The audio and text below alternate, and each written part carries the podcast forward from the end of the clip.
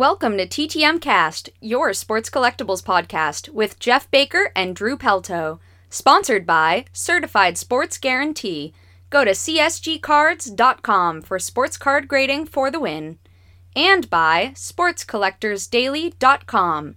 If it happens in the hobby, you'll find it on sports collectors daily dot com. And sponsored by Drip Shop Live. Shop live streams of sports cards from your favorite sellers, right from your phone or computer.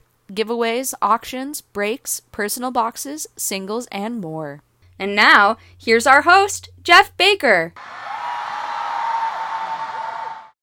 Hello, everybody. Hello, hello, hello, and good morning, good afternoon, good evening. You are listening to T T M Cast. That's right, T T M Cast, the nationally ranked sports podcast. My name is Jeff Baker. It is October twenty-second, twenty twenty-two, season four, episode forty-two. If you love T T M, cards, autographs, collecting, and basically whatever Drew wants to talk about. That's my co-host, of course, Mister Drew Pelto from Dallas, Texas. Hey, Drew. Hello. Drew, why don't you let everyone know about your YouTube channel? You work so hard on it. You have such great content. Why don't you let them know, let, let everyone know how they can follow you on uh, YouTube and, and on social media? Yeah, if you just go to youtube dot com slash D F W Grapher, you can find all of my videos that I post up on there.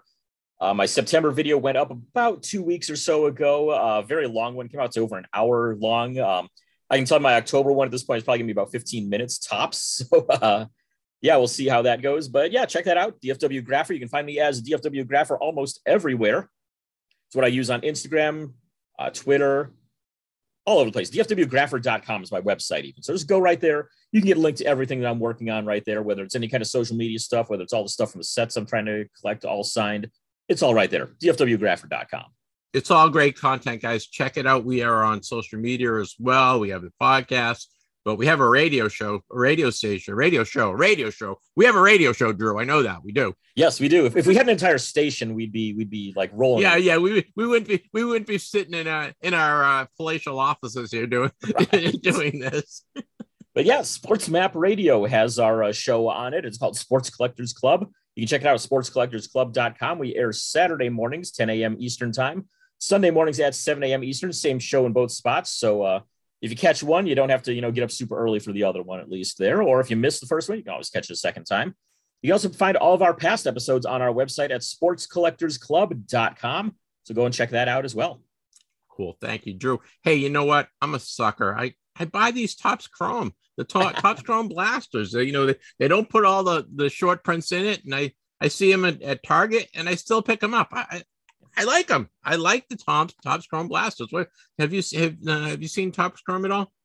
I haven't. I haven't really been looking though either. I haven't actually been in Target or Walmart in a while now. So uh, next time I'm out there, though, I'll check and see if they get them in there. But I definitely get what you're saying there because I mean, when uh, you go back, you know, what a year and a half when I was uh, first working on the twenty twenty-one Heritage sets. Oh yeah, I mean, I was buying up a ton of those. Like if I see one, I'm going to grab a box until I finish that set off. And it's like, all right, finish the set, great. I'm still going to buy a box anyway. So yeah, I know. I'm, a, I'm like, I'm like Pavlov's dog. When I, I, it comes to cards, I, I go to Target or Walmart or whatever, and I don't get out. I, I get out probably less than you, uh, but I, I see a box. I'm like, oh, cards, cards, cards. I gotta have cards. I gotta have cards. So I guess I'm addicted to it, but um, you know, I like them. I got two blaster boxes at Target uh, the other day. Uh, I busted them both open and, and I didn't get any autographs, but I got, I got some good cards. I, I, I really like the cards. I think Topps did a great job with the, with the Chrome this year. So uh, I went to the Northeast uh, Collectibles Show, card show in Quincy, Massachusetts this past Sunday. Uh, it was the first time they've had the show and they're actually, it was so successful.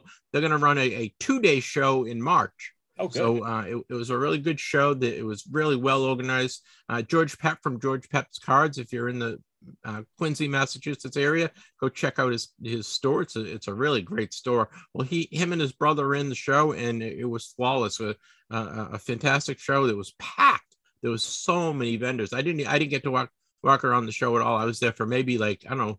three or four hours and uh, I was doing conducting interviews. I interviewed a, a collector, a couple young collectors. I op- interviewed uh, one of the, their vendors, one of the guys that had a table there. I interviewed George and I interviewed um, the guy, the, the gentleman Scott that was running the the uh, autographs. He was the guy, the, the autograph guy. I interviewed the, the guy that did the uh, voice. The he had, they actually had an M C at the show that was running around with a microphone. I interviewed him, and then interviewed, I don't know, two, four, I don't know, five or six former athletes.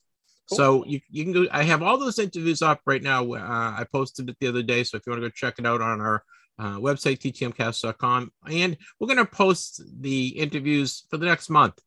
One, one interview a month, just to, to they're, they're short interviews. They're only five or five to ten minute interviews, so we're going to post them every month. But it was really fun, and, and I want to thank George for having us. And, and uh, it was it was it was really a, a great show. And then I've been watching the, the baseball playoffs. You know, we have the N B A started, and N H L is is in full swing. But the baseball playoffs have been very good this year. The uh, I think they've been very competitive. I, I think, uh, unfortunately, you know, we'll, we'll, we'll put the black armband on for your, your Guardians because yep, they yep. We, we won't rub salt in the wound. But Terry made a Terry made an error, and I think they just re-signed Terry for next year. I think they gave they gave him another year. That's good. So, I mean, he's he's the best manager in the game right now. So you know, stick keep him around for another year. He's had the health problems and everything, but he was able to get through this season completely fine, from what I know. So yeah, hopefully that's all behind him for a little while, and hopefully Cleveland keep around for another couple of years. Yeah, the Astros are uh, a thorn in the side of the Yankees. I don't think the Yankees can beat the Astros. Would you agree with me on that? Yeah, I mean, they have not shown anything yet. And, I mean, it doesn't really matter to me because no matter what, I'm cheering for whoever comes out of the National League. So, know who's really surprised me on, on, on the Astros ter- team, and I haven't seen much of him because he's a rookie, is mm-hmm. that Jeremy Pena. He, he can hit, can he? He's been highly touted for a little while there. Unfortunately, we never got to see him in Frisco at all because uh, twenty twenty, the year that he would have been in Frisco, he uh, was, you know, everything got knocked out by COVID. twenty twenty-one, I think he was there for a little bit that season, but uh, Corbis didn't come in at that point. And now he's, you know, up in the majors. So, yeah, never got to see him at all. But, yeah, he's been uh, tearing up pretty well all year. If it hadn't been for uh, Julio Rodriguez, you might see Jeremy Pena as at least one of the top two in the Rookie of the Year voting in the American League. Yeah, I mean, he certainly had a better year than Frank Wander Franco. Yeah, he's a he's a player. He's a he's a keeper. And then uh, in the National League, the Phillies have been uh, outplaying the Padres right now. But I don't know, Philly. The Phillies are, are scrappy, but there's a lot of star power on that that San Diego team, and I, I think they might they they might uh, pull up their bootstraps, so to speak, and, and take this one. What do you think? It's a two one series right now, so it's still a toss up at this point. I mean, Philly now has you know home field advantage and everything since they split out in San Diego, but. Yeah, I mean, uh, San Diego just has too much there to just go out. I know, out. There's so much talent, isn't there? The, their pitching's great. Their bullpen's good. They they got uh, a lot of offense. I you know I I'm not you know uh, Philly has a couple uh, pretty good players and they're solid all around. But I just I don't I think San Diego's going to come back and win this thing. And the crazy thing is they're doing that all without Fernando Tatis playing either. So that's I mean you add him back in for next year and it's like wow this uh, they could be building something real big there. I know what's fun. Baseball playoffs are fun. Well, Drew, how was your week? Pretty good. I didn't do a whole heck of a lot, so that's uh, always good. I mean, once you get into October here, it's, you know, the end of the in-person graphing season. I'm all done there. I've actually got stuff I need to mail back to people there. I know uh, Rob Parker sent me that whole box of cards there for the uh, national trip, and I held on to it throughout the entire season, just through, all the way to the end, just in case I had a chance to get some more stuff signed for him, and I actually did get a few extra ones signed uh, well after that, so... Now that everything's over, hey, Rob, if you're listening, I'm going to get these out to you here soon. I'll contact you about it this week and get those to you. But, yeah, pretty quiet week aside from that. I mean, just, uh, yeah, I can't really think of anything that I did here during uh, during the week at all. Nothing really hobby-related at all. Little a couple trades. Okay, you got to you got to take a break. You had that yeah. long, that big, long trip, and you're hitting all the in-person stuff at all these minor league stadiums. You're, you're, you're allowed. Yeah, so taking the time off there, did a couple trades at least. So I got one of those in. Got another one should be coming in this week, uh, probably Monday, Tuesday, somewhere around there. A couple purchases as well that'll be coming in. So, you know, keeping it light there at least. Well, we have a really fun show for you. A lot of stuff to tell you about uh, what's happening in the news. We have all sorts of cool stuff. But we have Tom uh, Zappala.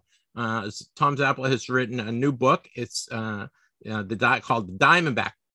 Diamondbacks Collection. It's um, Ken Kendricks, who's the principal owner for the Diamondbacks, is a huge uh, card collector, and he uh, Tom got access to all his cards and picked the fifty best cards that he had and featured it in this really f- cool full full full color full color book. It's really a great book. with nice stories about the cards, and uh, it's really a nice, nice book. So I'm going to talk to Tom about writing the book. Uh, Tom also hosts a, uh, a really enter entertaining podcast, video podcast show. It's uh, broadcast every Wednesday. He co-hosts it with uh, former Red Sox great Rico Petrocelli. It's called the, the Great American Sports Collectible Show, and uh, we're going to talk to him about that as well. So uh, stick around for that, from an interview with Tom Zappala. Next week, we have Buddy Curry. Buddy, Buddy Curry played eight seasons as a linebacker for the Falcons. All the Falcons, and Drew, you'll be proud of me, I did not bring up the Super Bowl at all. That's he good. wasn't he wasn't around for that, but I didn't want to rub it in with uh you know twenty, twenty-eight to three or whatever the number is when the the, pa right. the Patriots came back and, and won. So I did. He's a life. He's a Falcon guy, so I didn't bring that up. But I did talk to a buddy about his career, and uh, he's the big. Uh, he sends autographs through the mail and stuff. So we're gonna uh, have Buddy Curry next week. This week we have Tom Zappala. Next week, Buddy Curry. We also have all our regular segments, right, Drew? We do indeed. We've got Baker's Dozen, where I'll cover all the news from the previous week, all throughout the hobby world. Patrick Pass, we're going to talk to him, former running back for the New England Patriots, a, uh, was that a two thousand draft pick, I believe, of uh, the Pats there. Yep. Uh, fast forward football, so uh, we'll get in all of our football predictions for the week there, five random games. And uh, yeah, we're not, we're not embarrassed. This is the first week we can both say we're not embarrassed by our picks. Yes, this is, we actually did all right this past week, so spoiler alert right there. So don't fast forward through fast forward football this time. We actually did all right. So we've also got more from Les. Les Wolff will be joining us and talking about uh, whatever's on his mind here this week. I haven't heard it yet, so we'll be uh, surprised by that. Yeah, you never know with Les. You just you yep. just uh, serve him up a, a question and let him go. He's awesome. Exactly. Uh, we've got Making the Grade. We'll cover everything in the world of grading in our hobby. Also got the stamp of approval. Jeff and I will talk about something we want to give our two thumbs up to here from the previous week. The Vern Rapp Minute will cover any deaths in the world of sports, celebrity, music, movies, politics, anything like that. And, of course, the reason why you're here, the reason why we're here, our T T M returns. Thanks, Drew. You do that the best. Guys, we love to hear from you. The one of the favorite things that uh, Drew and I is, is getting texts and getting emails. We love to feedback. If you have any interest in being on the show, let me know. If you have a guest suggestion, let me know. If you have any questions for Les or Drew, let us know. You can send it to our text line, which is nine seven eight, seven two nine, zero six six two. Don't worry if you didn't write it down. It's available on our website, but it is nine seven eight, seven two nine, zero six six two. That's our text line. Or you can email us at T T M cast at yahoo dot com. He's the man, isn't he? T T M cast. Ching! Ching! Well, guys, that uh, wraps up all our introductions. We are going to go right into Baker's Dozen. Baker's Dozen, sponsored by sports collectors daily dot com. Smart collectors turn to Sports Collectors Daily to stay up to date. From new releases to incredible collections hitting the auction block, news from inside the business of sports collectibles, and much more, Sports Collectors Daily has it, all with no subscription cost. S C Daily also delivers a live look at the most watched sports card auctions on eBay for every sport. Sign up to get the headlines in your email for free, or just visit the website whenever you like. With sixteen thousand stories in the archive going back sixteen years, there is always plenty to read at sports collectors daily dot com.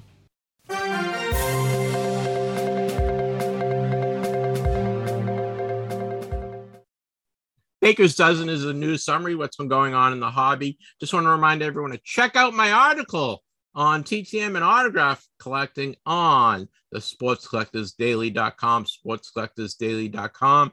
I sent just sent my article over to uh, Rich Miller. Uh, he was the editor. I just sent the new article over to him yesterday, so that'll be probably be up Monday morning, I think. So make sure you check that out Monday morning or Tuesday on T T Ming and autograph collecting at sports collectors daily dot com.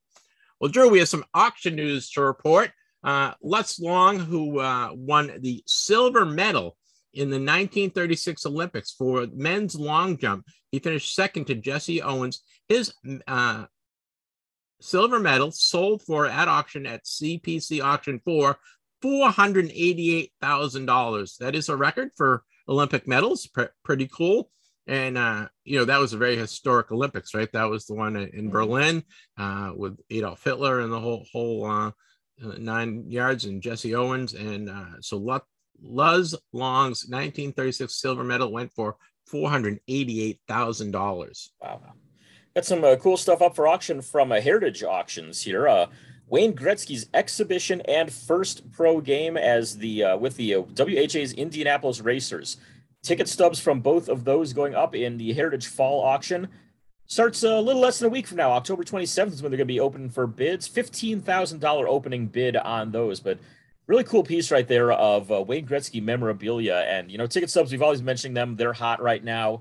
And so for something like that, I mean, the great ones first couple of games, that's a, that's a real nice uh, grouping right there. H A dot com is where you can go to put in your bids on that. Don't you love those old W H A uniforms and logos? Oh, yeah. I, I just really love them. Well, this, those this alternate leagues like that are always fun. The W H A, the A B A, the old A F L. I mean, you can't go wrong with those, you know, red and white striped A F L uh, referees uniforms there. I agree. Those are really cool. Well, this one, I don't know. We filed this under what so what took so friggin' long, right? Or yeah. I can't believe that he only got this, but a Michigan man was sentenced to thirty months in jail for selling repackaged uh, cards, packs of cards. Uh, to a couple who spent over forty-three thousand dollars with him. In addition to the bogus packs that they found in his house, that and the bogus packs he was selling, they also found fake Bobby Orr rookie cards, Wayne Gretzky rookie cards, Bill Russell rookie cards, Michael Jordan rookie cards, and a rookie card of Babe Ruth. He's been doing this, Drew, for thirty years. He's the gentleman's fifty-seven years old or fifty-four years old, something like that. And he started it when he was in college. He sent uh, things over to his roommates, parents in Hong Kong, and they printed this stuff up up for him, and then he's just been repackaging repackaging these cards, and uh it's just so bogus. He's been doing it for thirty years. He only got thirty months in jail. Hopefully that's just the first of many charges for him, right? Because I think they got him on um wire tap wire fraud, right? That's that's where they used to get all the the mafia guys, right, on, on, on wire fraud. I think they yeah they hit him with fraud charges and tax evasion charges first and everything. But how do you only, I mean, this thing's been going on for that long. You only get thirty months. I mean, that's, uh, wow. I mean, there have been some where they've gotten even less than that. So I guess I should be happy that, yeah, it's thirty months. You know, it's going to be almost, what, three, two and a half years behind bars. But still, that's, seems like it should be a lot more for it being, uh, for it going on that long. Right, for thirty years. How much money do you think he, he uh, stole, right? Literally stole yeah. from people. And, and how much bad uh, product is out on the marketplace because of him. So right. uh, hopefully this is a signal to people that are thinking of doing this to not do it. I mean, and hopefully this guy uh, gets multiple charges added on to him now that they've got him behind bars. Another thing that I saw, there's a lot of uh, fake kabooms have been hitting the market.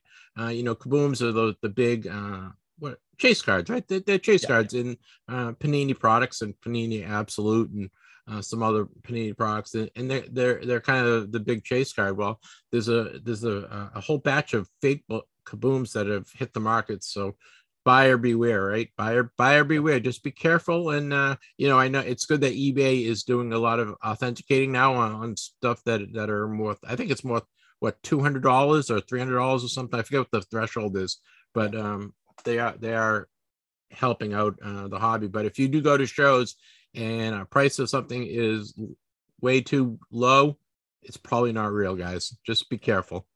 Make sure you have some, I mean, if you're not sure, have an expert take a look at it before you buy too. That's the biggest thing is, I mean, I don't trust my own eye on some stuff like that. So I would definitely want to make sure that, you know, make sure it's slabbed by one of the, by a reputable company. Make sure you have somebody who's an expert in that. Take a look at it first. Anything like that. Just don't go in blind, because unfortunately there's a lot of stuff out there you just can't trust now. Yeah, I mean, I don't, I, I would say that ninety-nine point nine percent of my collection is authentic, um, but I'm sure I have a couple fakes in there that maybe I picked up at a card show or, um, you know, gotten a trade from somebody, not that they were trying to sell me a fake one, but that, you know, we thought it was, I thought it was real, they thought it was real. Mm-hmm. And I'm sure, I'm sure there's, I've got one or two fakes in, in all, all my cards. And, you know, we, in, as an autograph collector, you don't know all the T T Ms that we get if people actually signed it. We're we're taking on good faith. I'm sure that they have some uh, T T Ms that, that are not real quote unquote autographs. Got a, a new collecting app that's out there to check out. Uh, we've been talking about this for a couple of weeks now, called uh, Ludex or Ludex, L U D E X. It allows you to upload, organize, and store your collection on your phone or your laptop. So accessible through both of those, which is a big plus for me right there. I mean, there's so many apps out there that are phone only or something. So to be able to do this on both my phone and my laptop, great stuff right there. It's got a, a real-time price guide on it, and they can handle baseball, football, and basketball cards right now. Uh, they've got a free trial going on, so make sure you check them out. After that's going to be a nine ninety-nine monthly fee, certainly very affordable. And I believe we're going to be hearing from the uh, from one of their uh, big wigs here in the next couple of weeks, aren't we? Yes, we are. We're going to have the president of uh, Ludex will be on in a couple of weeks, so uh, we look forward to speaking to Brian. A um, couple uh, shows that are going to come up and coming. We have the Chantilly shows this weekend, so I, I'm so jealous, Green. I, I'm so jealous that I can't go to that show. It looks like a great show. So if you go and enjoy yourself, just a couple of uh, big shows coming up. We have the Greater Boston Sports Collectors Convention that's been going on for uh, ever in terms of uh, how many times this the, the anniversary of this show is. But it's going to be November fifth through the eighth in Wilmington, Massachusetts at the Shriners Auditorium. Go to g b s c c convention dot com for more information. They have tons of autographed guests. Also, this is a big one. And if you're in the uh, Toronto or um, Buffalo area, because Toronto's not that far from Buffalo, the Sports Card Expo in Toronto, which is a great hockey show. They have tons of hockey guys. Another show that I wish I could go to. Uh, it's going to be November tenth to the thirteenth, and that's at Car- sports card expo toronto dot com. Drew, one of these days, we have to just pick a couple of shows that, like, okay, you know, instead of going to the National and do one show, we do like three or four of these shows, because there's all these shows that come up. They're like, geez, I wish I could go to that show. I w- wish I could go to that show, you know? Yeah, that Toronto Expo. I mean, there's... that's one I've been wanting to go to for a long time. I know. It's a great hockey show. Yeah. And there's so many, there's still stuff that I need for my hockey sets, for my uh, hockey autograph sets that I might be able to find there if I can, you know, spend some time digging around there. But I just have never been able to get up there in time for it and everything. So I know with COVID, you know, you couldn't go for the last couple of years, but it is right. Open now. I bet our friend Sal's going. I bet Sal Barry's going. He's, yeah, that's that that's got him written all over it. Yep. Uh, but it, it, it, um, again, I love going to shows, and uh, it, I, I'd like to go to some of these, you know, like the Philly show is always good. The big, I'd like to go to Dallas show. I'd like to go to uh, the show. There's a show in California every year, that the San Francisco area that I'd like to go to. There's all a bunch of shows that I, I'd like to attend, but, you know, my wife would, would divorce me if I said, honey, I want to go to Toronto to a card show. There's one down in Houston every year, too, that I've been talking about trying to get to. Yeah. Still haven't yet. I mean, that's only like a four hour drive for me. I could easily knock that out, but no, still haven't gotten around to it. One of these days, one of these days, my friend. Yep, yep. We got some uh, new stuff from The Card Life. It's uh, been a little while since we mentioned them, but uh, episodes three and four of their second season are now available up on YouTube at The Card Life T V. Episode three was from Tampa. They talked to Tim from Signatures for Soldiers. Episode four, Kansas City. That one's uh, the newest one to be added there on YouTube. Of course, you can always catch their most recent episodes on Bally Sports, but after it's aired there for a month, you can find it on YouTube as well. So The Card Life T V on YouTube, go and check them out. I, I love their show. I really do. It's yeah. it's it's it's done uh, very well for the beginning collector and the, the the more advanced collector. I think you and I are more advanced collectors, but even you know, my wife can watch it and get something from it, and then I can watch it and get something from it. And uh, uh, I think Matt's a good host. I think Brandon uh, Versal does a great job as a producer with him and his wife. It's just a, a fun show. Uh, I just want to create congratulate our friends at buy cards dot com.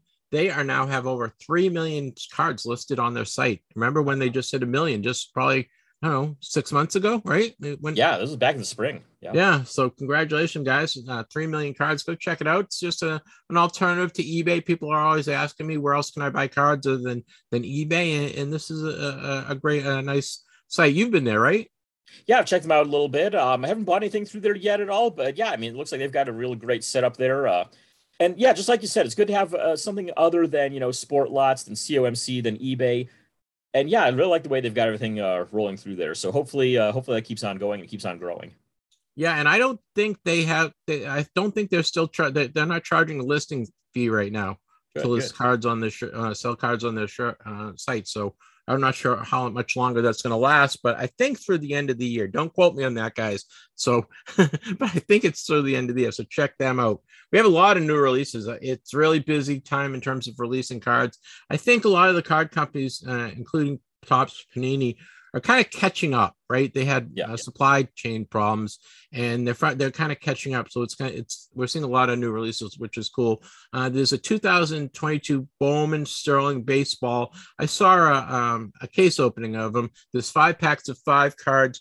There's uh, one chrome autograph uh, per box, and they're um they're they're uh, you know they're rookies. These are guys that haven't really played much, or you know uh, played in minors or just played a little in the uh, majors. Boxes of uh, two thousand twenty-two Bowman Sterling baseball are going for about three hundred dollars.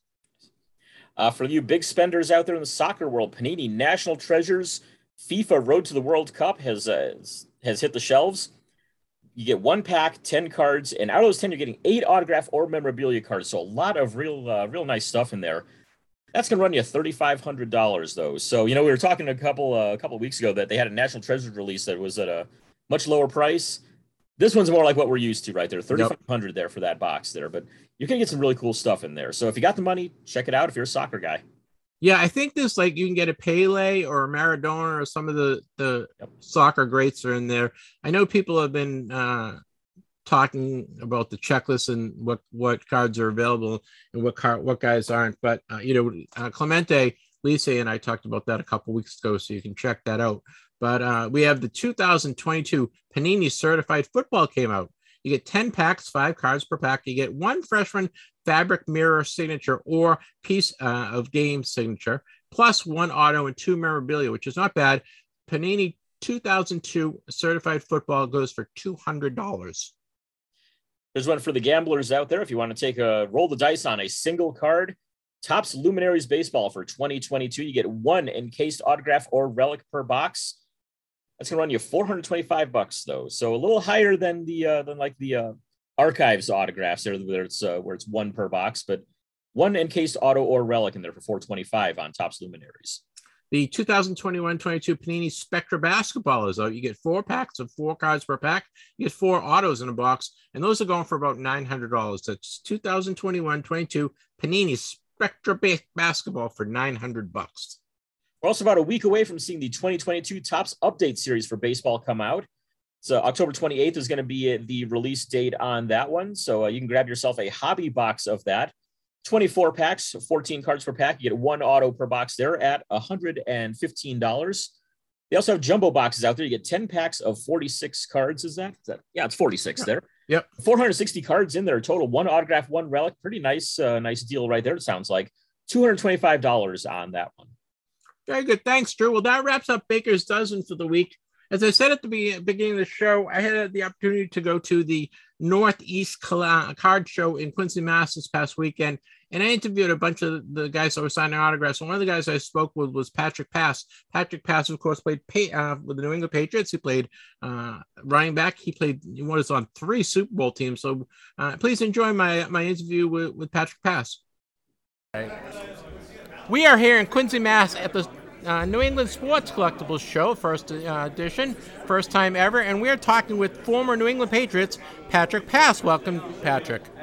Thanks for having me. Thanks for having me. Oh, you're welcome. Patrick, is it uh, different from you to, to come out and, and meet fans and, and, and sign autographs, and have uh, anyone shared any cool stories with you?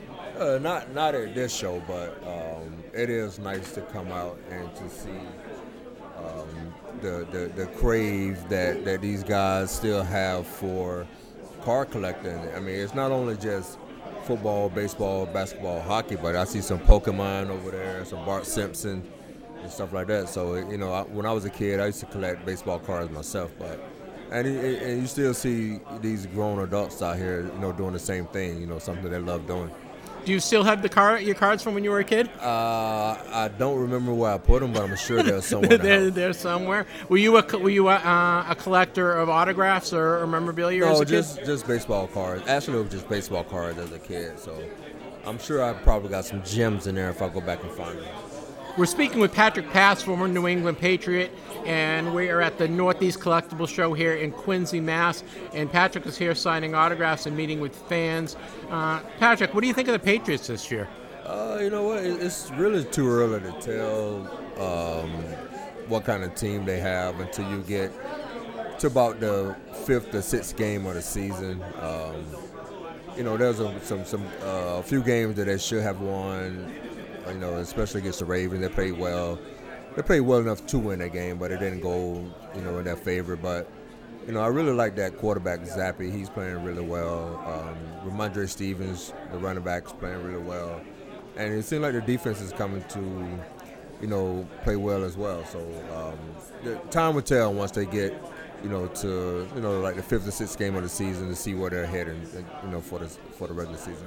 Do you have a favorite memory of on on the field? Do you have a favorite game, time, maybe a game that you won a game ball or uh, no, no, a favorite know, victory? My, my favorite game always going to be the first Super Bowl, because I think that Super Bowl jump-started the next six Super Bowls for the New England Patriots. So that's always going to be my first, my favorite one.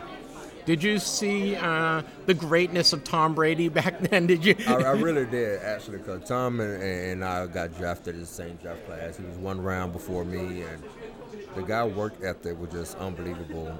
Um, I just knew that once he get a chance to get in and, you know, show the team and show the, the fans and the coaches what he's capable of doing, it was going to be hard to get him from underneath the center. And as you see, when Drew went down against the New York Jets and Brady came in, it was just... There was no turning back when he got in there and did what he did. Do you have any uh, collectibles from your playing days? Did you keep any helmets or oh, yeah, game balls yeah, or, got, or shirts? I got, or? I got Super Bowl helmets and jerseys and, you know, just uh, the entire uh, Super Bowl uniform in my house. So I use that for motivation when I when I go and I, you know, my, my when I go and talk to kids and try to get them, you know, to pay attention and listen and, and to surround himself with good people. I use that as motivation. I, you know, I, I kind of tell my story, how I grew up in the projects in Georgia and how I surrounded myself with good people. And, you know, I made it out. And I use old helmets and jerseys to give them some type of motivation that they can make it out of any situation that they put themselves into. Did you collect any autographs from your playing days, or did you guys trade? Like back now, the guys trade shirts, yeah, right? They no, trade- it wasn't, you know... It, it wasn't like that when I was playing. It was like, all right, you go out there and you try to kick ass and you go home. Now they want to talk and, and, and trade jerseys and stuff like that, which is cool, because uh, you never know when you're going to see a player against that person again in your career. So you try to get the best player on each team jersey. And I don't know what these guys doing with them. I don't know if they, they just collect them just to be collecting them, or they really have a man cave that they hang up in. So um, whatever the case may be is, is, is fine with them. But, no, we just... We went out there, we played the football game, and we went home. Did you have a, a team that you really enjoyed beating or re- really enjoyed playing against? All of them. All of them? You didn't, you didn't care? You ju- you just wanted to win? I just wanted to win. I mean, especially the ones in your own division, like the Miamis, the Jets, and the Buffalo Bills. We already knew that that was going to be a, a four and oh uh, weekend right there whenever we played those guys. So, um, yeah, but now the the, the the things have changed. You know, Buffalo has come into their own. The Miami has doing their thing, and the Jets are still the Jets. Yeah, the Jets are still the Jets. That's right.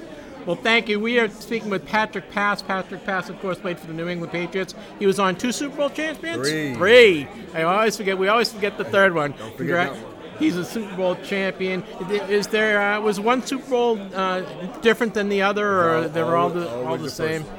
Always the first the, the, one. The, the, the feeling uh, uh, about the same, but the first one always going to be the best.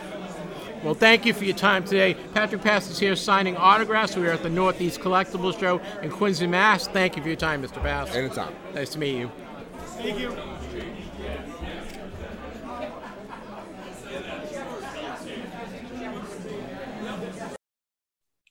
Drew, it's always nice to talk to a guy that was there. You know what I mean? Like, yeah. you, you know, you get that firsthand uh, account, and he was there basically the very first day that Brady walked on the practice field, and we talked to uh, Patrick about that. So uh, I want to thank Patrick for for spending a little time with me uh, this past weekend, and it was it was nice to talk to him. Well, Drew, what what time is it? It's time for Fast Forward Football. Fast Forward Football, guys. Time to hit that button. Fast forward football, guys. Drew and I making our picks right now. Hit fast forward right now. Okay, Drew, you are officially Jimmy the Greek of our show. Okay, Drew went one and four and one. Congratulations, four and one. He he won he won the Patriots game for his first time. He's hit a Patriot game. Congratulations. I went three and two, so I was better than five hundred, which is great. Uh, he has taken a two-week lead on our bet. We're betting a, a sheet of stamps. Um, so we'll uh, see. J- Drew might be getting a sheet of stamps from me if I, if I don't stop making better picks. But this week we have five games. We always pick five games. We just we pick uh, the winner with the spreads. And uh, Drew, since you won the week, you get the first pick. You, we've got the Colts. The Indianapolis Colts are at the Tennessee Titans, and the Titans are giving three points. Who do you like? I'm going to have to go Tennessee in this one. It's, uh, I mean, that's kind of a toss up there to me. And I mean, you know, only a three point spread there toward the home team really kind of shows that, but yeah, Tennessee is just, that's what's, uh, that's what first thought, best thought usually. And Tennessee came first to me. All right. Even though they don't have Jonathan Taylor, I will take the Colts because I have to make, make up some ground here. And I, it doesn't do me any good if we tie every game, right? Right, right. All right. So I'm going to take the Colts. All right. We have Drew's Cleveland Browns at the Ravens. The Ravens are giving six and a half points. I don't know what, I don't know what to make of your Browns team. I really don't. They are just, they are schizo, aren't they? Yeah. I mean, they are just a couple of bad defensive calls away from being a five and one team, but they're also a little bit of luck away from being a one and five team. So I know. I don't know. And uh, who's going to show up for, for uh, the Ravens in terms of quarterbacking? You know, that I just, it, I don't know, but I'm going to take the Ravens. I'll take the Ravens and give the f- six and a half points. The Ra- the Ravens will probably win this game by three, but I'll, I'll give the, I'll give the six and a half. I'm with you on the Ravens winning by three. So because of that, I'm taking the Browns.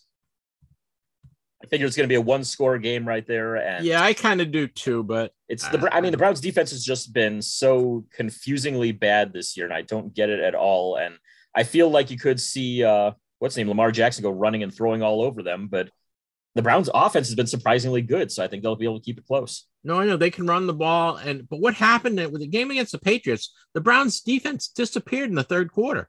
Yeah, they really that's, did. It's been very common for them this year. I mean, P F F, they're, I think, the twenty-eighth ranked defense in the league, which is, you know, yikes when you're dealing with Myles Garrett down there. It's like, I know Myles Garrett is so good, and then they got Clowney. Clowney's been hurt, but yeah, I think he's come back this week. Hope so. All right, we have the Kansas City Chiefs are at the San Francisco forty-niners. The forty-niners are getting three points, so San Francisco plus three. Drew, who do you like? Well, I mean, San Francisco did just pick up uh, McCaffrey there from Carolina, but I don't think that's going to be quite enough. I'm going to take Kansas City in this one. Okay. You know what? I'm going to take Kansas City as well. I agree with you. I I don't think um, San Francisco has enough offense to stay with Kansas City. All right. We have the New York Jets, who are as hot as can be, right? I think yeah. they've won three or four, three games in a row. Something like they're, that, yeah. They're at the Denver Broncos. Denver is giving three points. Denver can't score, right? They're they're got a good defense, but they can't score. The Jets, the defense has been pretty good, and their offense hasn't been that bad. The, that kid Hall um, has has been having a pretty good season so far. Do I want to really take the Jets, Drew? Do I really want to take the Jets? Get the three points against Denver and taking the Jets, huh? All right, I'm going to do it. I'm going to take the Jets because everything in my being tells me to take Denver. Yeah, I'm going to have to take the Jets, too. I mean, I I looked at this. I'm like, how the hell is Denver the favorite in this? No, that, no, there's no way. I got to take the Jets. Okay, we both have the Jets. So we, we're two two same games. I'm glad I picked a different game on, on the Colts in Tennessee. All right, the last game. This could be interesting. We have the Chicago Bears Monday night at New England. The Patriots are giving seven and a half points. Seven and a half points to the Bears. Um, the Patriots, their defense is playing great. Their offense has been uh, capitalizing on a lot of uh, turnovers that the Patriot that the defense is getting. Uh, I still don't believe in this offense at all, Drew, but go ahead. You make the pick. Well, I'm not totally buying into Zappy Mania yet, but I just seven and a half. That is that's a lot. So uh, I'm, I'm I'll take the Patriots on this one. You're going to give seven and a half. Yeah. Okay. All right. I'm I'll take the Bears just because. I got it. I got it. We have to have some different picks. Yeah. yeah. And I got to make up some ground this week, you know? Yeah. And I mean, so far, I mean, you're probably making the right choice there because I'm what one and five, I think, on the Patriots so far this year. So yeah. You are. All right, guys. Welcome back. We are done with Fast Forward Football. Welcome back. Welcome back. Welcome back. We're going to have uh, my favorite segment. I love talking to this guy. He has been such a huge addition to the show. We talk to him just about every week. He is, of course, Les Wolff.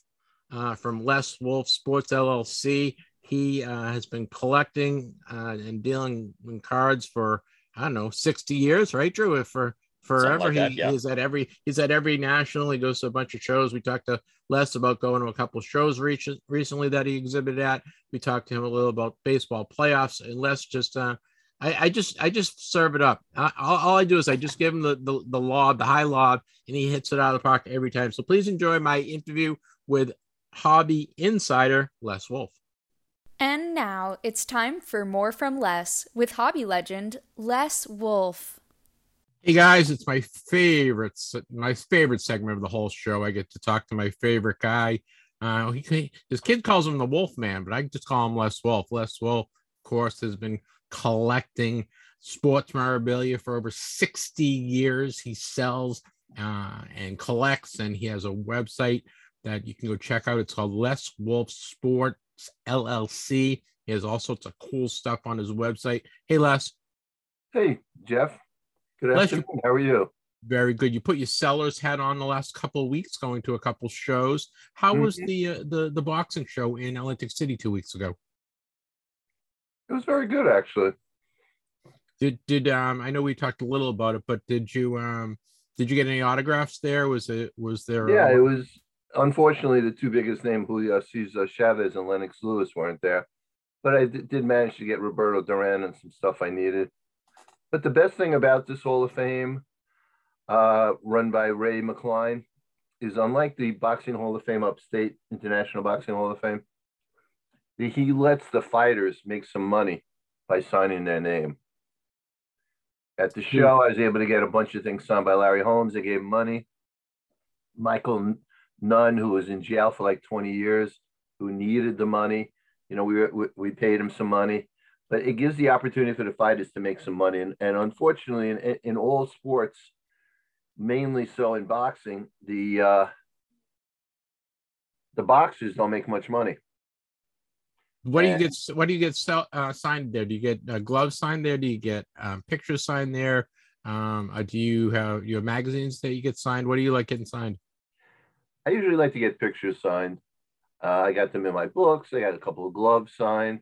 Uh, but the, the main thing is that, like I said before, the fighters were allowed to make money on their autographs. You know, uh, in other Hall of Fames, they don't they don't allow you. But in other boxing Hall of Fames, which was great. And the way Ray Ray's staff and everybody there was just phenomenal. They were super, super nice. I mean, show me another show where at the end I had to bring my stuff back to my room, where one of the guys from the show actually helped me bring my stuff back to the room. That's kind of nice. Where, where it was at the um, it was at the Hard Rock Hotel in Atlantic City, which is probably the, the nicest hotel there now. I don't think there's there's too many nice hotels, but that one's not too bad. It was all right. was that the, was that Trump? Was that the Trump Trump Plaza? I don't think so. I think the Trump I think the Trump got torn down years ago. Torn down totally. Do um you do um, kind of group theme stuff like you know? Do you get heavyweights on one thing, or do you get uh? you know, welterweight champions on another thing, or Olympic people on one thing? Do you like, you know, like, you know, you do five hundred. No, no, actually, my friend that came with me, he gets fighters that fought each other's on, on gloves and shorts and stuff. I usually, I have a heavyweight book where I don't get my heavyweight champions in. Other than that, I just get guys in my books or my or photos. I really don't have much of a theme on that. Do any of the guys not sign stuff? You know, like, uh, you know, Maguire won't sign stuff that Canseco signed, and there's some cards that guys won't sign. Are there things that boxers won't sign?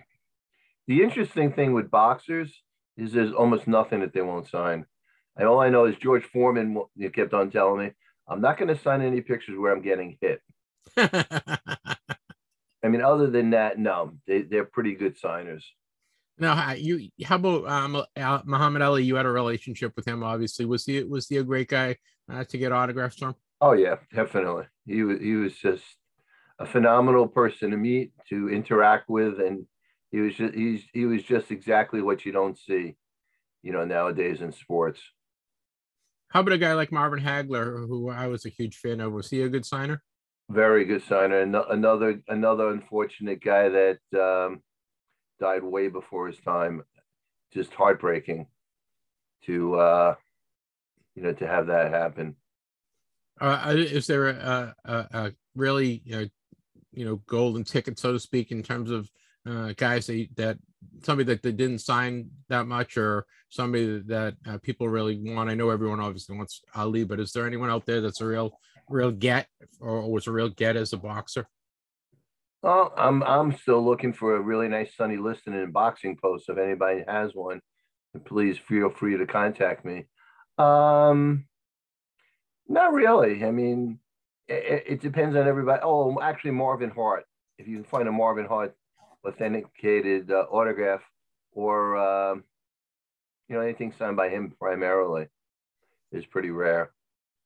How about the guys, kind of the turn of century guys, the the Joe Johnson, was that his name? That was the Jack Johnson. Jack, Jack Johnson. Come on, sir. What's going on here? I, I'm a I'm a boxing guy, but you know, this this, this is as far back as I go. You know, Rocky Marciano and Jake LaMotta, and you know, some of those guys.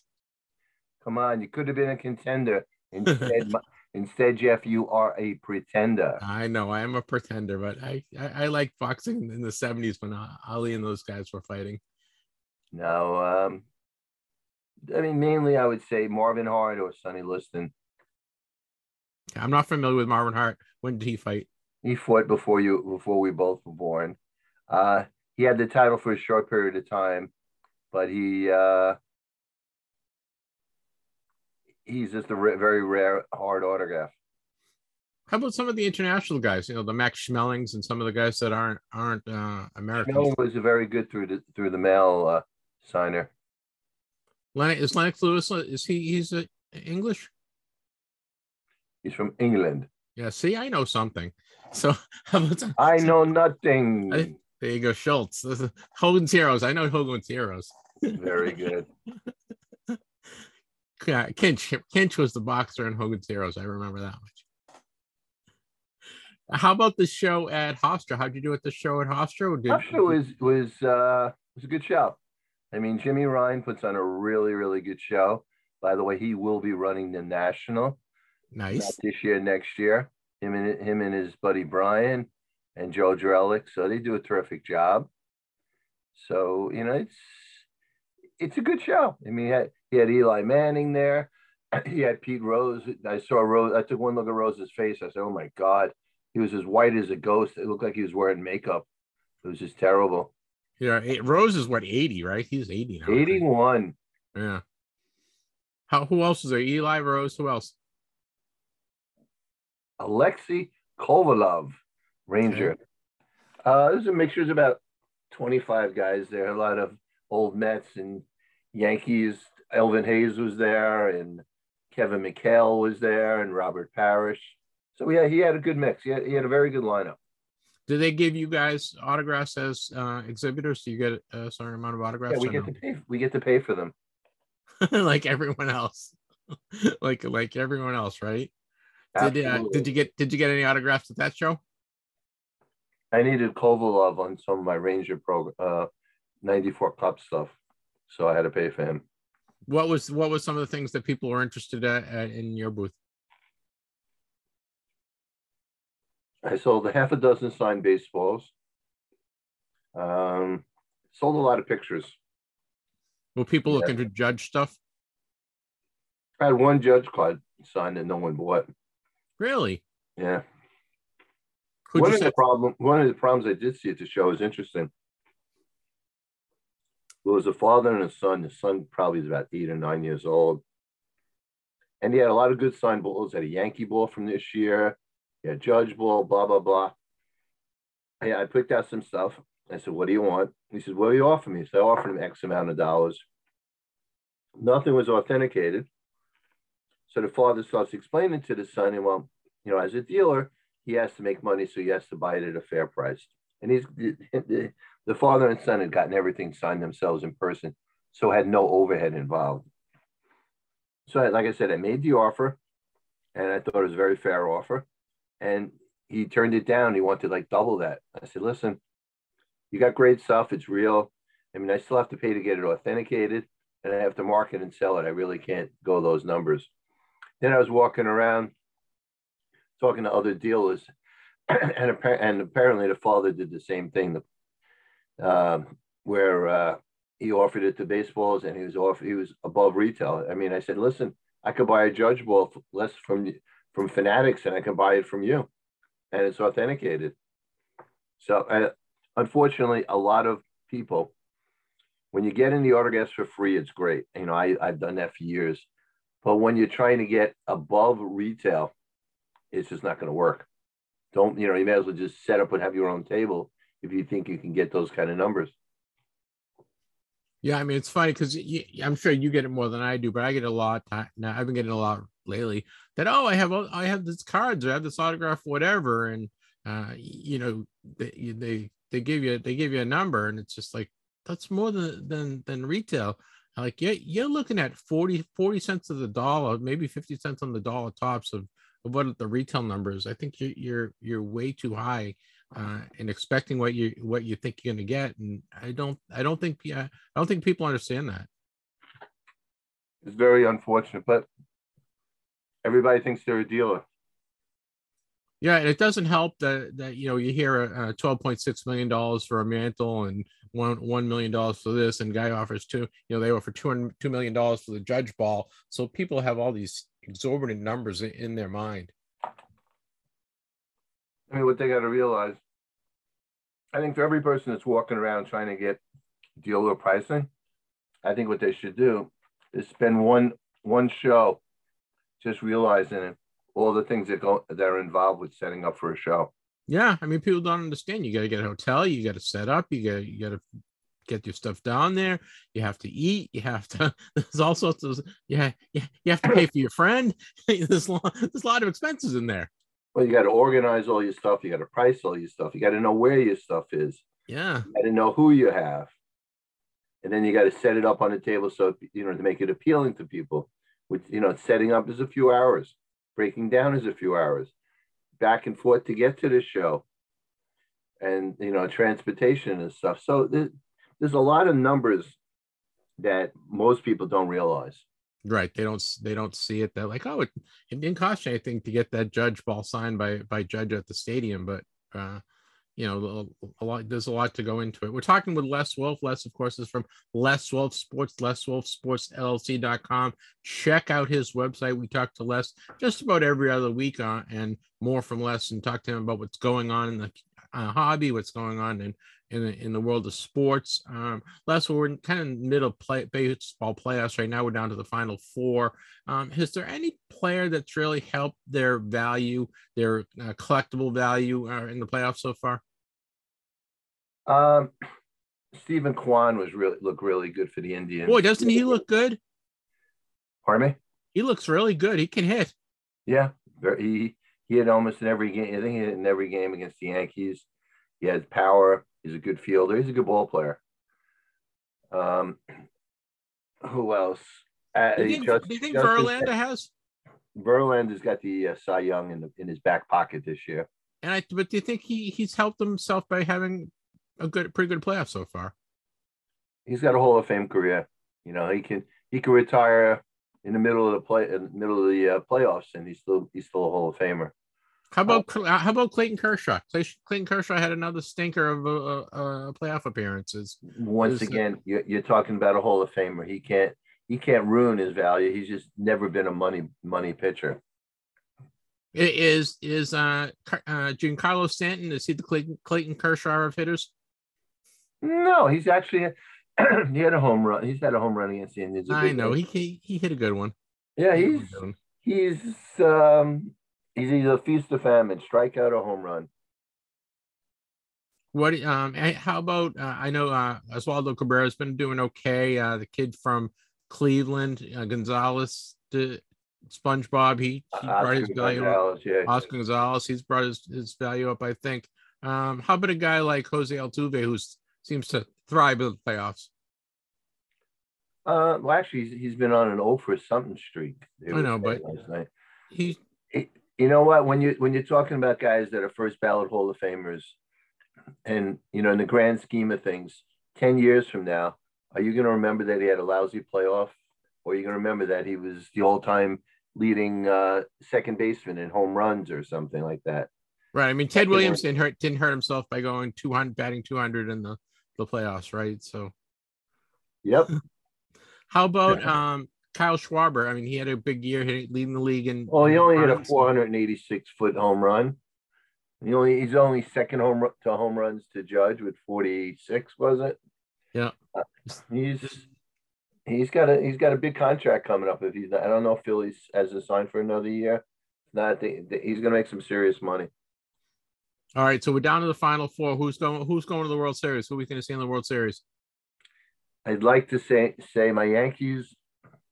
But the Yankees have, you know, have like that. thing that they can't beat the Astros. So I'd have to go the Astros. And I'd actually like to see the Padres in there. Would you, just because they haven't been in a while? Yeah. I mean, I usually like to, to root for teams that haven't been in there for a while if my Yankees aren't in there. Well, the Phillies haven't been in there for a while either. I know. They're a real scrappy team, I think. They are. They they could fool you. They could definitely fool you. How you do? How you been doing with uh, T T Ms lately? Have you been sending anything out? You got anything you're waiting on?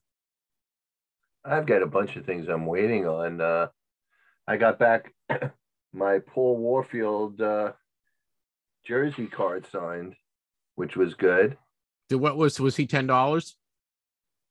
Actually, I didn't even know I had to spend money for him. Okay. I sent him a nice letter, and he returned it. Very nice. How long did that take? Couple weeks. He took about a couple of weeks. Then he wrote, he wrote, Mister Wolf, my apologies for the delay in returning your memorabilia card depicting my likeness. I have complied with your request for my signature. Please enjoy. Stay safe and healthy. Cordially, Paul Warfield. Well, that's nice. Handwritten.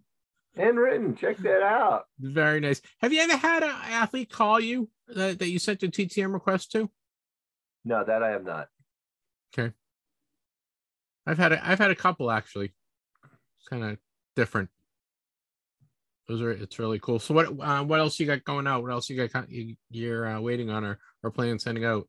I'm waiting on Rod Laver. Okay. I'm waiting on. I gotta look for my list somewhere on my desk here. I've got a bunch of ones I'm look, waiting for. Mainly photos. I like to complete photos. Oh, I also just completed a Golden State Warrior picture that just needed uh, Jim Barnett. So I got him to sign uh, a group uh, with about a dozen uh, Golden State Warriors on it. So did you see? Out. Did you see them giving out the rings the other night? They had a lot of the old uh, Warriors guys there. No, actually, did. I missed it. Al Attles was there, and a couple some other guys were there. Al Attles, another quality guy. Really super, super nice guy. So I know you're working on that that uh, five hundred home run ball. You're going to get Palmeiro in a couple a couple weeks. Actually, Palmeiro's going to be here in New York, so I'm going to be able to get him in New York myself. Oh, great! That's awesome. Um, so Palmeiro and then A-Rod will be able to complete one of my five hundred home run balls. I have three others that only need Bonds, which who knows when and if he's going to do a show. So who who knows on that that. Uh, front. You would think he's kind of due for one, don't you? Yeah, but you know, he's probably waiting until he get he, he gets in the Hall of Fame. I'd like to see him get in, but I just don't think they they're ever going to let him in. I don't think they're going to let him in. I don't think they'll let Clemens in, and I don't think they're going to let A-Rod in. I just I don't see it. I don't know. It's I don't a, enjoy, I don't understand it. And I don't agree with it, but I don't see it. It's all a popularity contest. And and who you know, not what you know. So we'll see. It'll be interesting. When's the last time you've been up to the Baseball Hall of Fame? That I've been up there during yeah. the Hall of Fame induction, or no, not like holiday uh, induction. Just going out to up to Cooperstown. Ooh, well, my kids were little, probably about ten years, five to ten years ago. Okay, was the shoebox of uh, the shoebox of treasures exhibit up there yet? No, no, that so- wasn't. It's a great exhibit. We're speaking with Les Wolff. We have more from Les. Les is, of course, uh, pro- pro- proprietor and uh, sports memorabilia expert. And he has uh, Les Wolff Sports L L C dot com. Les, Les Wolff Sports L L C dot com. If you have any questions, you can send that Les. Les is keeping A O L alive by himself. It's L Wolff, L W O L F F one eight two three at A O L dot com. And again, check out his website, Les Wolff Sports L L C dot com. Les, do you have anything, any sales plan for the, the holidays, for Hanukkah and Christmas? You're going to do well, I, I have my eBay store. I just added about thirty items to it. It's Sports Autographs, S P O R T Z A U T O G R A P H Z. So I, I'm, I'm adding stuff there regularly. I just got in a really nice uh, speed bag. Signed by twenty, twenty-three former fighters, including one of my favorites, Marvelous Marvin Hagler. Oh, nice. That's okay. Very nice. Diego Chico Corrales on it. It's a really nice uh, speed bag. Alexis Aguayo, Carmen Basilio, Ken Norton, Jake LaMotta, just to name a few on here. So it's a cool bag. So got that in, a bunch of base. Oh, I also got some celebrity balls in. in a oh, who do you got? I got in, believe it or not, a Gene Wilder signed baseball. Oh, I think, did you post that on uh, Instagram?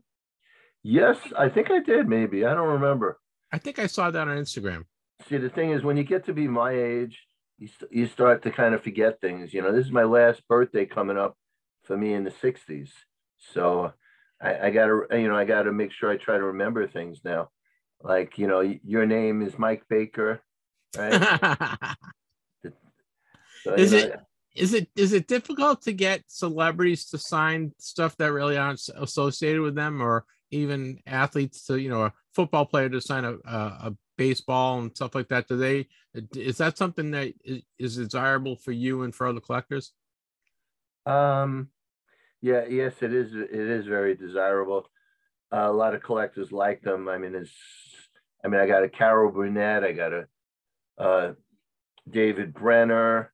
I got most, one of the most interesting ones in this guy's collection, and I did get, is a baseball signed by uh, seven members of the of my three sons, uh, the show's staff. I, I watch it every morning on MeTV. That's a good show. It is a good show. That and Leave It to Beaver, my two oh, favorites. Another good show. I love, I love that. I actually, I've had, I had Jerry Mathers and Tony Dow on. Both, I met them both and had them both on the show. It was the highlight of my career. Well, you know, everybody has their highlights. You, you, you're just one exceptional person, and you're a very Thanks, lucky man. You, you're, you're right up there, of course, as well. We're talking to Les Wolff from Les Wolff L L C. Make sure you check his uh, eBay store. What's the What's the eBay store again, Les? Sports S P O R T Z Autographs A U T O A P H Z. We have we have the holidays coming up. You gonna any you gonna have any big sales or any discounts or anything you're you're you're trying to clear out inventory for? Um, I'm gonna have I'm gonna have a bunch of stuff up on eBay, and you asked me some of the people that I mailed to. Yes, I mailed. A, a, I know this will take a while. Hopefully, I get it back. Bill Bradley's retirement program. I sent to Bill Bradley, Rod Laver, a really nice photo. Phil Sims, and the. The actor John Travolta. Is, is John Travolta real, or is he? I because I've gotten him a couple of times. Is he real, or is he secretary? I hope he's real. I hope so too.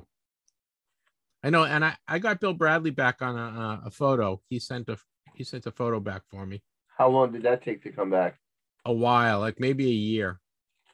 Hey, won't you come home, Bill Bradley? Bradley won't you come home? But I was on the whole day long. There you go. We we get we get a, a floor show with Les. We get everything. Well, Les, thank you for joining us, filling us out, fill, fill, fill us in with all the shows that you've been to, talking a little baseball playoffs, some T T Ms, a little of everything. Les is the man. He has been doing this for over sixty years. Check out his store on uh, the web, his website, Les Wolff Sports L L C dot com. You can check out his um, eBay store. He's got all sorts of stuff. If you have any questions, if you have any comments for Les, send it to l wolff one eight two three at A O L dot com, or you can send it to me at T T M Cast at yahoo dot com.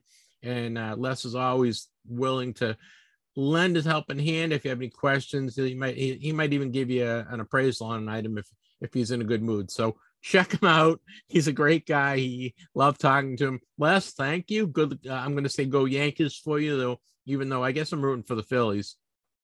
Go. I know. I see the Yankees. I see, see the Yankees. It's the only thing about the Yankees that's good to have them in, because there's somebody to root against. Oh, excuse me. I just want to announce to everybody, I will no longer be appearing on the show with my, Mike. The touchdown Baker and and his and his little brother Jeff, for because of derogatory comments made about my favorite team. So it's no, no, you, wait, wait. Notice, notice, I didn't give compliments to the Jets, who learned how to play football the last three or four weeks. So, well, that that one, you know, as I tell my friends, I wish my Jets would just quit, stop the season right now, because this may be the last time we have a winning record. It's going to be interesting to see how they play against Buffalo and the Patriots in the come in a couple of weeks. But we, I think when we get the Jets at the end of the season, I think we're playing the Jets two games near the end of the season. Doesn't matter. I guarantee you the Jets revert back to their previous selves. No, I know. It's funny. Just a quick story. I was at a show this past weekend at Quincy, Mass, and uh, I t- spoke with Patrick Pass and Tully Bant- Bantacane, who were both former Patriots, and both of them were didn't take, uh, took, maybe took like one minute to bust on the Jets, both of them. That any chance they, they, they had, because I asked them, I go, well, how are the Patriots going to do this year? Both of them said, well, we'll beat the Jets. mm, thanks. And right so, now you're on Zappel. Is that your quarterback's name? Yeah, yeah. Uh, what, what's uh, what's his name? Uh, Zappy. Zappy. Zappy from West West Kentucky. Let's see. We'll see how long he goes. All right, pal. Good talking with you, and we will talk to you in uh, probably two weeks. Sounds like a plan. All right, pal. Thank Take you. Care. Have a good one. Thanks. Bye. Bye. Well, Drew, Les is the man, and I love having him on the show, and I really appreciate his time. I'm glad he he he's joined us, and it's really added to the show. Listeners, if you have any questions for Les, just send us an email to T T M Cast at yahoo dot com. Yeah, Les, you know, Les uh, loves to give appraisals on stuff. If you ever want to know uh, the value of something that you have, or you maybe uh, kind of iffy on if some uh, autograph is legit or not, uh, we just need pictures. So send us an email with some pictures. Send them to T T M Cast at yahoo dot com. All right. Uh, you, the dime's in the mail for you, uh, yes. buddy. Well, that wraps up more from Les. Next up is Making the Grade. Making the Grade is sponsored by Certified Sports Guarantee. Go to C S G cards dot com for sports card grading for the win. Well, we do. Making the Grade is a summary of what's been going on in the grading community. A lot, a lot of stuff going on, a lot of cards going through the grading community. Just want to remind everyone that C S G has their October sale going on. They're calling it the October Equinox. And what they're doing is they're giving twenty percent, guys. That's twenty percent off all grading services. Doesn't matter what you choose, get twenty percent off. So go to C S G cards dot com. Now is the time to save money. This is the perfect time to get cards grading if you've kind of been sitting on the sideline. Check it out. C S G uh, October sale, twenty percent off all cards. And speaking of C S G, uh, I want to congratulate them. They just graded a uh, eight nineteen fifty-two Mickey Mantle, a nineteen fifty-two rookie Mickey Mantle. We got a uh, grade of an eight by C S G. It's the highest grade they've given uh, to a Mantle card, and it's valued over two million dollars. So C S G has been grading cards for what, a year and a half now, maybe, Drew, right? Yeah, something like that. Year and a half, and uh, it's great to see them grading such such iconic cards. So uh, congratulations to Andy Broom and his team for grading uh, this nineteen fifty-two Mickey Mantle. Yeah. I got some grading numbers here from the previous week. P S A knocking out two hundred ninety-two thousand cards this past week. I mean, that's more cards than I have here in my uh, in my apartment. So that's uh, real nice that they're able to, you know, send that many through there and get them all graded up here during just the previous week alone. They're on pace right now to grade fourteen point six million cards across the year.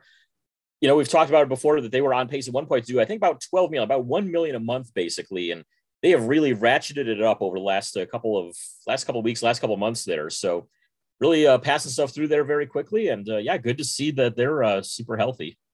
Guys, so this isn't a commercial. We had uh, Warren Loffer from, from Arena Club on a couple weeks ago, and he's passed on this special to uh, T T M Cast listeners. All you do is uh, you get ten dollars off, fifty dollars or more on grading. You can go to arena club dot com. Use the code T T M Cast. Just passing along some savings to you guys. Uh, news from Beckett. They're now going to start authenticating and grading tickets and ticket stubs. You know, we mentioned earlier the uh, Wayne Gretzky ones that are going up for auction there, and we've brought up a lot of them here over the last couple of months. It's been really one of the big things that's been kind of blowing up in the hobby lately, but Beckett going to start doing some authenticating and grading on those. So check that out if that's something that you're into. I know uh, I can never get my hands on the Nolan Ryan last career win and the Dave Steeb no-hitter ticket stubs. So I was at both those games. I like to get those ones done, get those slabbed, get my uh, last game as the Indians ticket slabbed maybe at some point. So yeah, great stuff going on there from Beckett. Really, really uh, happy to see that they're getting involved there. Yeah, it's nice to see how the company's breaking ticket stubs. I, I really enjoy tickets and ticket stubs, and uh, it, it kind of it's I'm sad that that that kind of phasing out and everything. A lot of things electronic now, but yeah, uh, there is there is a room for still room for ticket stubs out there, guys. Well, that wraps up uh, making the grade. Next up is our T T M Cast stamp of approval. I bet you're wondering who earned this week's T T M Cast stamp of approval. Introducing Drip Shop Live, a live online marketplace of sports cards and products from your favorite sellers. Discover giveaways, auctions, breaks, personal boxes, singles, and more right from your phone or desktop. On Drip Shop Live, you'll find hundreds of sellers live all the time. Give Drip Shop Live a try. For a limited time, save fifteen dollars off your first purchase of twenty dollars or more. Try finding another break or card box that's that affordable. And shipping is always free on Drip Shop Live. Go to dripshop.live slash invite slash TTM or find the link in our description to get this exclusive offer. Well, Drew has a really interesting uh, stamp approval this week. So, Drew, why don't you take yours first? Yeah, I just found this randomly last night while I was looking stuff up on YouTube, but there's this great YouTube channel out there called This Is Where You Find Baseball. And what they're doing is they're just uploading full games of any games they can really get a hold of. I think they take requests as well if you have any that you want them to try to find. But it's, I think the oldest one that I've seen so far is from like nineteen seventy-seven. The most recent one, about two thousand eleven or so. So you've got, you know, a nice little, uh, what, forty-year uh, range right there of some games to check out. But they, uh, the biggest thing that I found that I've been looking for forever, I just mentioned before that Dave Steve no-hitter that I was at back in nineteen ninety. They're the first ones I've been able to find who've been able to put that up. I mean, nobody on YouTube had it before. I saw like the last inning of it that somebody posted a while back. There's some highlights of it and stuff, but nobody has put the full game up until they did just here in the last year or so. That's been uh, going up there, even like trying to find it from like D V D traders and stuff. Haven't had any luck with it. And finally it's up on there. So there's all sorts of games, mostly just random regular season games. Could be anything from like a national broadcast or regional stuff. Anything they can get their hands on, they're putting up there, it seems like. So check that out. It's called This Is Where You Find Baseball. Go onto their channel page. You can search by team if you want to. You just put it in the little search box there. Um, F Y I, if you're looking for Indians or uh, Indians games, rather than put it as Indians or Guardians, just put it as Cleveland. So if you're looking for them, just put it in Cleveland just to try to avoid the controversy that way, I guess. So, uh, but everybody else, it seems to be, is under the team name. So if you want to find like Detroit Tigers games, put in Tigers. Should be able to find a bunch there. You name the team. They've probably got at least a few games of theirs in there. And like I said, it's from all over the place, from back in the seventies all the way up into the early twenty tens. So you got a nice wide range there to choose from. You ever get bored one day, it's a mid-afternoon, you want a ball game on, go and check them out. Just throw it on up there, and you can find games from all sorts of, uh, all, all over the place there, all different teams, all different years. There's even a few minor league and college games in there. So a lot of cool stuff going on there. This is where you find baseball, is what it's called. This is, fi- this is where you find baseball on YouTube. Thanks, Drew. Drew. My uh, T T M Cast stamp approval is, is uh, a new book that's come out. We talked about it uh, last week or two weeks ago. It was last last week or two weeks ago. They all, all blend together with me, but I'm talking, of course, about Clemente Lisi, who's a contributor to our show. He has a brand new book out. It's called FIFA World Cup: A History of the Planet's Biggest Sporting Event. Uh, FIFA World Cup: The a History of the Planet's Biggest Sporting Event. It's av- available on Amazon. You can find it at Barnes and Noble. Uh, it is uh, I'm about one hundred pages in. It's a really interesting book. It's a really it, it's a good um, history refresher book for you if you're uh, don't know as much much about the World Cup as, as me. I you know I like the sporting event, but I don't know the history about it as much as much as you do in baseball and basketball, some of the other sports. And uh, Clemente really uh, digs deep. He's done his research. Uh, the writing is crisp. It's clean. It's really easy to read. It's not like reading a, a tech. textbook. He tells uh, you know a lot of stories, behind the scenes stuff, type stuff as well. So check it out. It's called FIFA World Cup: A History of the Planet's Biggest Sporting Event by Clemente Lisi. That's L I C E I, and you can go check it out. It's available on Amazon or on um, in Barnes and Noble, basically anywhere books are sold. We are going to have Clemente on in a couple weeks. We'll be giving away a, a signed copy of his book. But if you don't want to wait for that, you don't want, you want to take test your luck on winning a book, go check it out. Uh, FIFA World Cup. It's a, a history of the World Cup. It's a great book. So that gets my T T M Cast stamp approval for the week.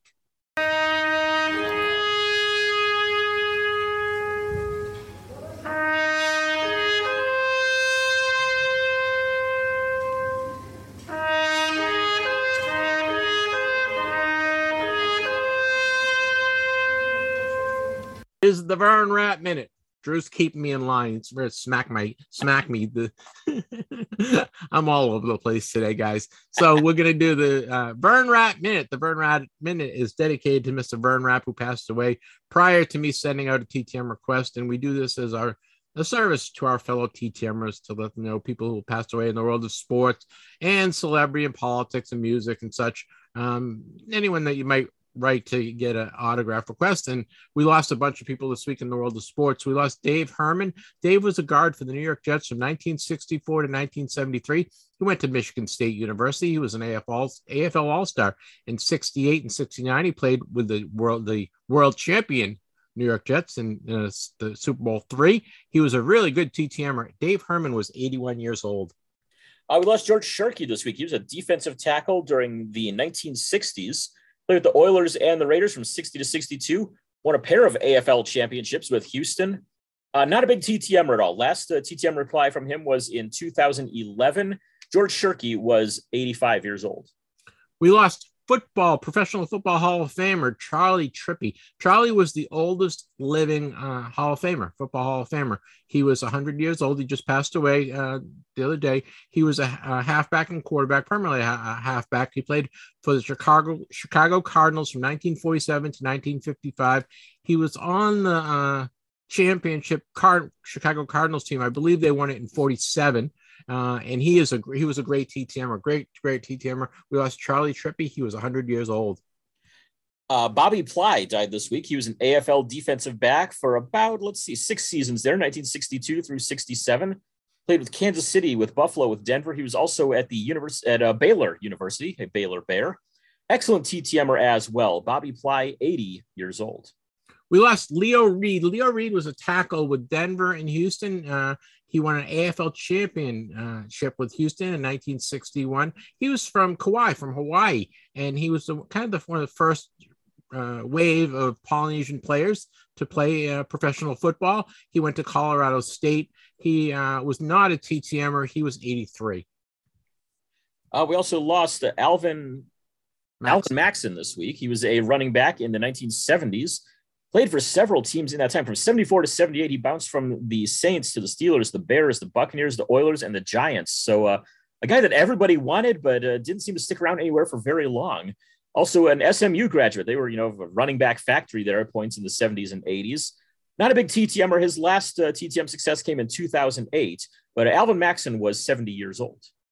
We lost Bill Bell. Bill Bell was a kicker. He went to uh, Kansas. He was a Kansas Jayhawk. And surprisingly, he, he was one of two players that wore uh, a number greater than ninety-nine. He wore number one hundred in college. That has been something. I want to be one hundred. Yeah. So he was a kicker. He played kicked for the Falcons and the Patriots from seventy-one to seventy-three. He was a very good T T Mer. Bill Bell was seventy-four years old. Reminds me of there was a hockey player, minor league player in the nineteen eighties, who somehow was able to wear number one hundred twenty-one on his jersey. I don't know why, I don't know how, but yeah, Mel Hewitt of the uh, Salt Lake Golden Eagles, they let him get away with that. That's crazy. Yeah. Uh, moving on, we've got, uh, we also lost uh, Rex Mirich this week. He was a defensive lineman, played about seven years in the N F L, nineteen sixty-four to nineteen seventy. He was with the Raiders, the Broncos, and the Patriots in that time. Also a college football Hall of Famer, which I did not know, but uh, his last T T M success was back in two thousand twelve. So not a big uh, T T M signer at all, but uh, Rex Mirich was eighty years old as well. We lost Ken Cortis. Ken Cortis was a defensive tackle with Pittsburgh and Chicago. He went to University of Louisville from nineteen. He was played from nineteen sixty-five to nineteen sixty-nine. He was a very good T T Mer. Ken was eighty years old. Uh, we also lost Jim Bailey moving into the world of baseball. He was a pitcher, played with the Reds in nineteen fifty-nine, had an oh and one record with seven strikeouts. Uh, you may recognize the name Ed Bailey. That uh, was his brother. He was an all-star catcher for the Reds in the uh, pre-Johnny Bench era Reds right there. Uh, excellent T T Mer Jim was. He was eighty-seven years old. We lost pitcher Mo Stravinsky. Mo Stravinsky pitched for the Cincinnati Reds in nineteen fifty-four. Um, he last T T M'd in two thousand eight. Mo was ninety-three years old. Uh, Ed Olivares died this week. He played with the Cardinals from ni- in nineteen sixty and sixty-one. Outfielder and third baseman. And I did not know this, but uh, he is the father of Omar Olivares, who you may recognize as having played with the Cardinals as well. He also pitched with the Tigers and the A's for twelve seasons. But yeah, I did not know that uh, until today that Omar Oliveros was actually a second generation Major League ball player. Uh, Ed was not a T T M'er at all. He was uh, eighty-three years old. And lastly, we lost Leon Burton. Leon Burton was uh, playing at A F L, or he was a running back. He played for the New York Jets. In nineteen sixty, he ran a kickoff back one hundred one yards for a touchdown, which is the second longest one. Somebody actually ran one hundred two yard kickoff for a touchdown in the A F L, but so the, the second longest kickoff return in nineteen sixty. He went to Arizona State. He was not a T T M'er. Leon was eighty-seven years old. Well, thankfully, that wraps up our Vern Rapp Minute. Our uh, condolences and sympathy to go to uh, everyone had lost friends and family. We are sorry for your losses. Next up is T T M Returns. Was our mailbox full this week? Let's take a look at this week's T T M Returns. So it's been a slow week at the Pelto house. Slow yes. week in the Pelto house for returns. I got a Baker's dozen, thirteen again. That's pretty good. Drew, why don't you why don't you talk about yours, and then then I'll run down mine quickly. Yeah, I had mentioned this uh, last week because I knew it was going to be coming in on Saturday, and it did indeed. But uh, former U S A Gymnastics coach uh, Bella Caroli signed a couple of cards for me. It took about three or four months on that one, but uh, he lives down in the Houston area. He operated a gym there for a long time. I don't believe it's in operation anymore, but he still lives out of there, still signs very well through there. And he's in a couple of sets. They had a uh, Classic, I believe, made a card of him that I uh, don't even know what set it was in, but I had a copy of that one. And uh, he also was on one of the Alan Ginter cards somewhere in the mid to late two thousands, I believe, probably around two thousand eight. I want to say I'm not, not certain on that. Don't quote me on it, but if you can find that one, he'll sign it for you. No problem. Like I said, about four months or so, but yeah, that's my only one from the week there. It's been, uh, like I said, I've slowed down a bit here on the mailing lately. I'm hoping maybe here once in November starts out, we'll do a one final big push at the end of the year there to see if I can get some more out and get some back in. But uh, yeah, that's where I'm at right now. So uh, just one for the week. But yeah, Jeff, you said you had a whole boatload of them that came into you there.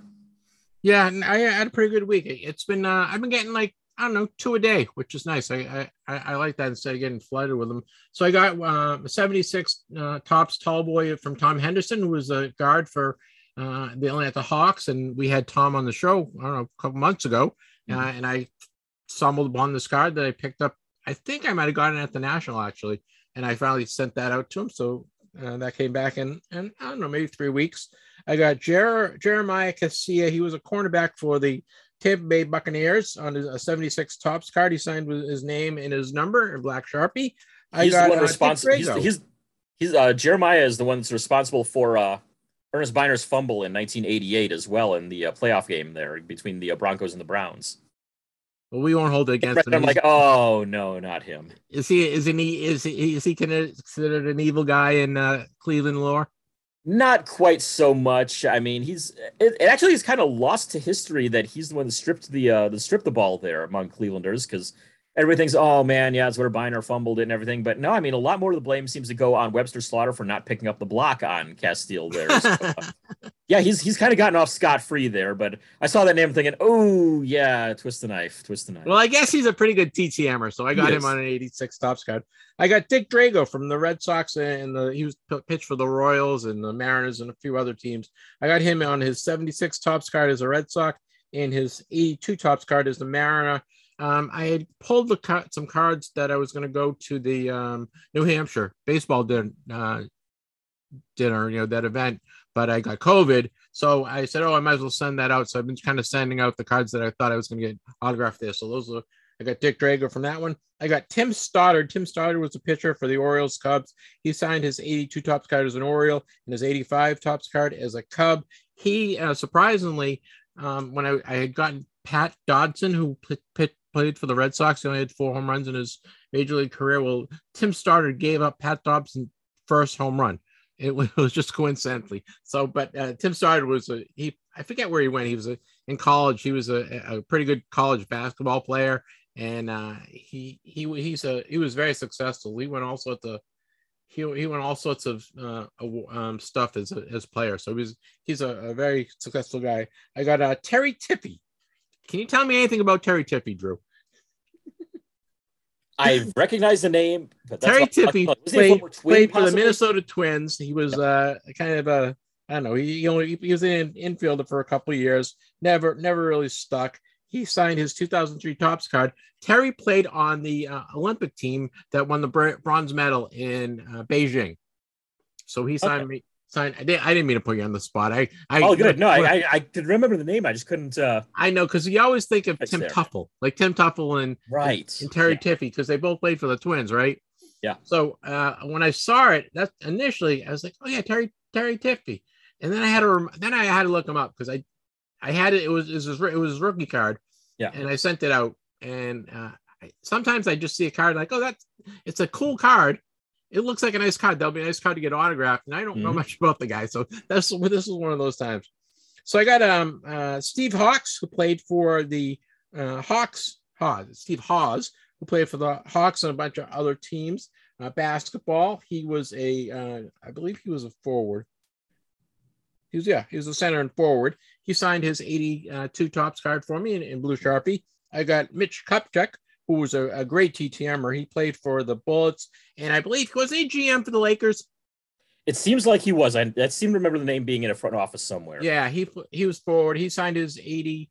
Uh, I think this is eighty Topps card, eighty-one Topps card. What is this? This is seventy, eighty. This is uh. This is a seventy-nine eighty Topps card. He signed that for me in a couple of weeks. I got Fred Roberts, who played for a, a number of teams, including the Bucks and the Celtics. He was on the eighty-seven and eighty-eight Celtics. He was a forward. He signed it in uh, black, uh, blue Sharpie for me. I got Stan Pappy. Do you remember Stan Pappy, Drew? Who the hell is Stan Pappy? Yes. Yeah, who the hell is Stan Pappy? Drew was in, in Boston long enough to know Stan Pappy. Stan Pappy, of course, was traded for Bill Lee. He played was a light-hitting infielder for the Expos. He played for the Red Sox and ended up finishing with the, the uh, Tigers. And he signed his seventy-nine Topps card for me in blue Sharpie. It was a really quick turnaround. Then I got uh, Brent Butler. Brent Butler was a catcher, or sorry, infielder, I'm sorry, for the Colorado Rockies. He signed his eighty-three Topps card. He, I got uh, Rick Rich Kelly, who played for the Suns. Phoenix Suns was a seven-footer. He played for a bunch of teams. He signed his uh, eighty, uh, one eighty-two Topps card for me. And then I got a couple of cool ones. I got a seventy-eight Topps card of Mike Vail, who played for the Cubs and the Mets. He was an outfielder. He actually played a, uh, a couple of games with the Indians as well. Hmm. Uh, he's five dollars, which I can't believe he actually charges. But wow. He played ten seasons in the major leagues. I needed him for my seventy-eight set. I had not had him, so somehow he slipped through the cracks. And then lastly, I want to thank you for this one. I'll hold it up. Can you see it? Ah, John Hart. Yes. John Hart, the nineteen ninety John Hart manager card. Didn't, never knew. I, there was one card I just forgot about. I never mm-hmm. knew he, he had a card. And you got it signed. And I said, oh, I got to send it off. He signed it. He signed nice right on his, the white part of his uniform. He, of course, was um, executive of the year with the Cleveland Indians uh, for, I think, ninety-four, ninety-five or ninety-five, ninety-six, something like that. He went uh, was with the Tigers. He's the one that traded uh, away, traded for Alex Rodriguez. He traded for Alex Rodriguez. He yeah, with the Rangers. Was, yep. Yeah. He was also um, vice president of baseball operations for the Braves for yep. all those years. So. Uh, a, a, a great guy. I'm not sure. Is he still in baseball? Uh, no, I think he's retired now. He may do some consulting work and stuff. Yeah, I mean, he's got to be in his seventies, right? Oh, yeah, at least. Yeah. But yeah, uh, fun thing about that nineteen ninety card there, that's on the same sheet as the Frank Thomas rookie card. Nice. And of course, uh, Frank Thomas, that one, you know, comes in the no-name variation there. It has the black, black uh, ink that got removed in several spots on there. There are some variations of that John Hart card that are out there that have a few spots on it where it's missing black ink. So you know that it came from the same sheet as that uh, Frank Thomas one. Sells for a little bit of a premium if you can find one, but not like not nowhere near as much as like the Frank Thomas one or even the Carlton Fisk one that has uh, it's from that sheet as well. But interesting thing, if you ever uh, keep an eye out and find that one there, that's uh, kind of a cool one to be able to track down. Yeah, it was, I, that was pretty cool that, that he, he had got his own card, and I Yeah, I thank you for pointing it out. I think you had gotten it on one of your returns a couple weeks ago, mm-hmm. and I was I was flipping through cards. I don't know, a week ago, week and a half ago, and I, I saw it. And I said, "Oh, I got to send that out." And it was a really quick return, so uh, yeah. we might actually get John on the show. John expressed interest in being on the show. Oh, so that'd gonna, be great. Yeah, so I'm going to try to get John on the show, but um, it was it was very cool. And then I just sent out um, twelve yesterday. They went out in yesterday's mail, so.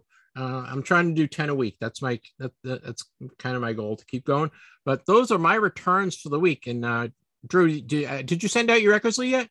Yeah, I just sent out Eckersley uh, this past week. Him and Greg Pruitt and uh, Franklin Gutierrez all went in the mail here this week. So got those out. I've got enough stamps to send four more uh, requests here at some point here in the next week or two. And then, yeah, once we get to the first of November, probably going to try to buy some more stamps and uh, get back on the horse here again.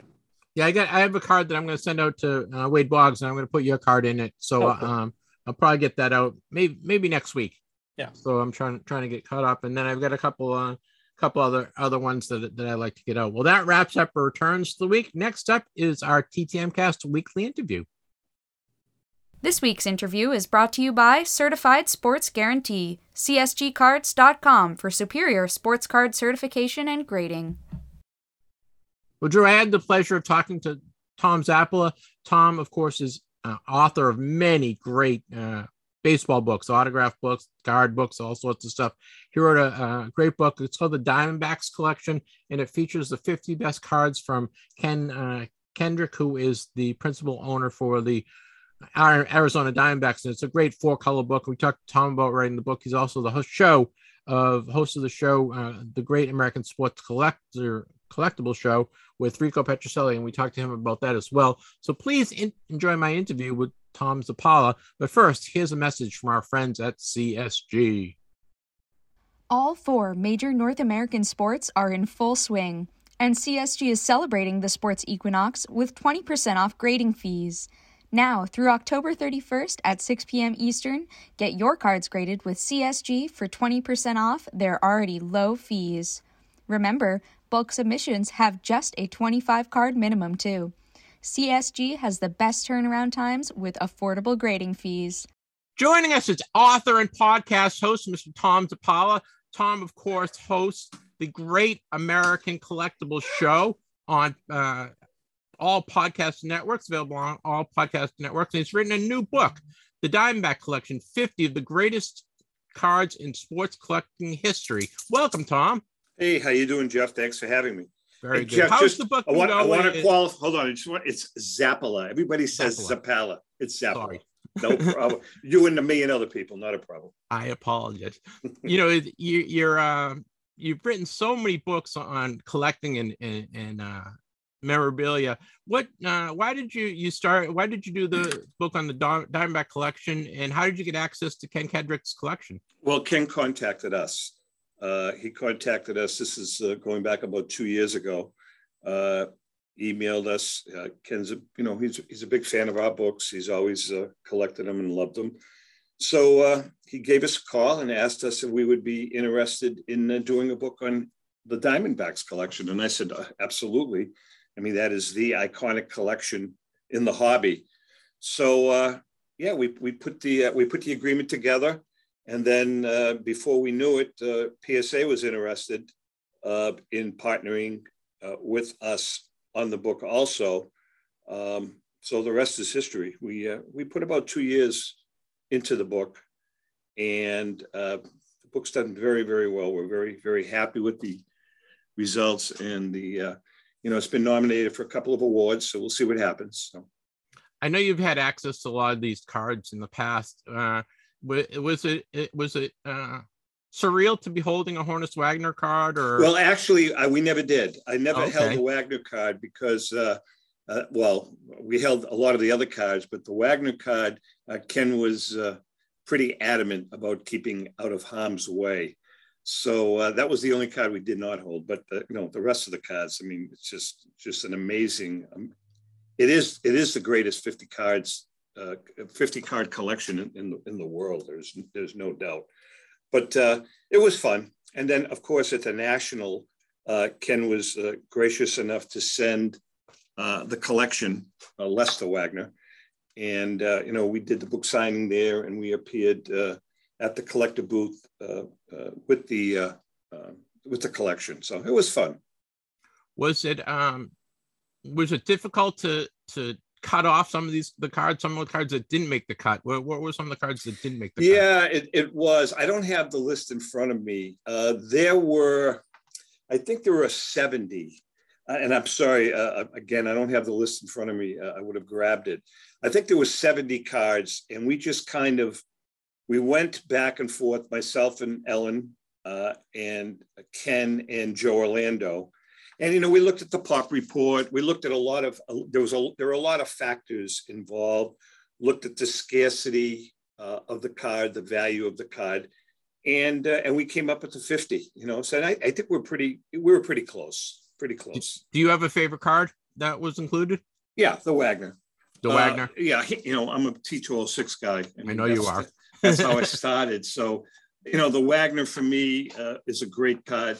Uh, fifty-two Mantle is a great card too. You know, I'm not a, there's a lot of fifty-two Mantles out there. So, and it's a great card, don't get me wrong.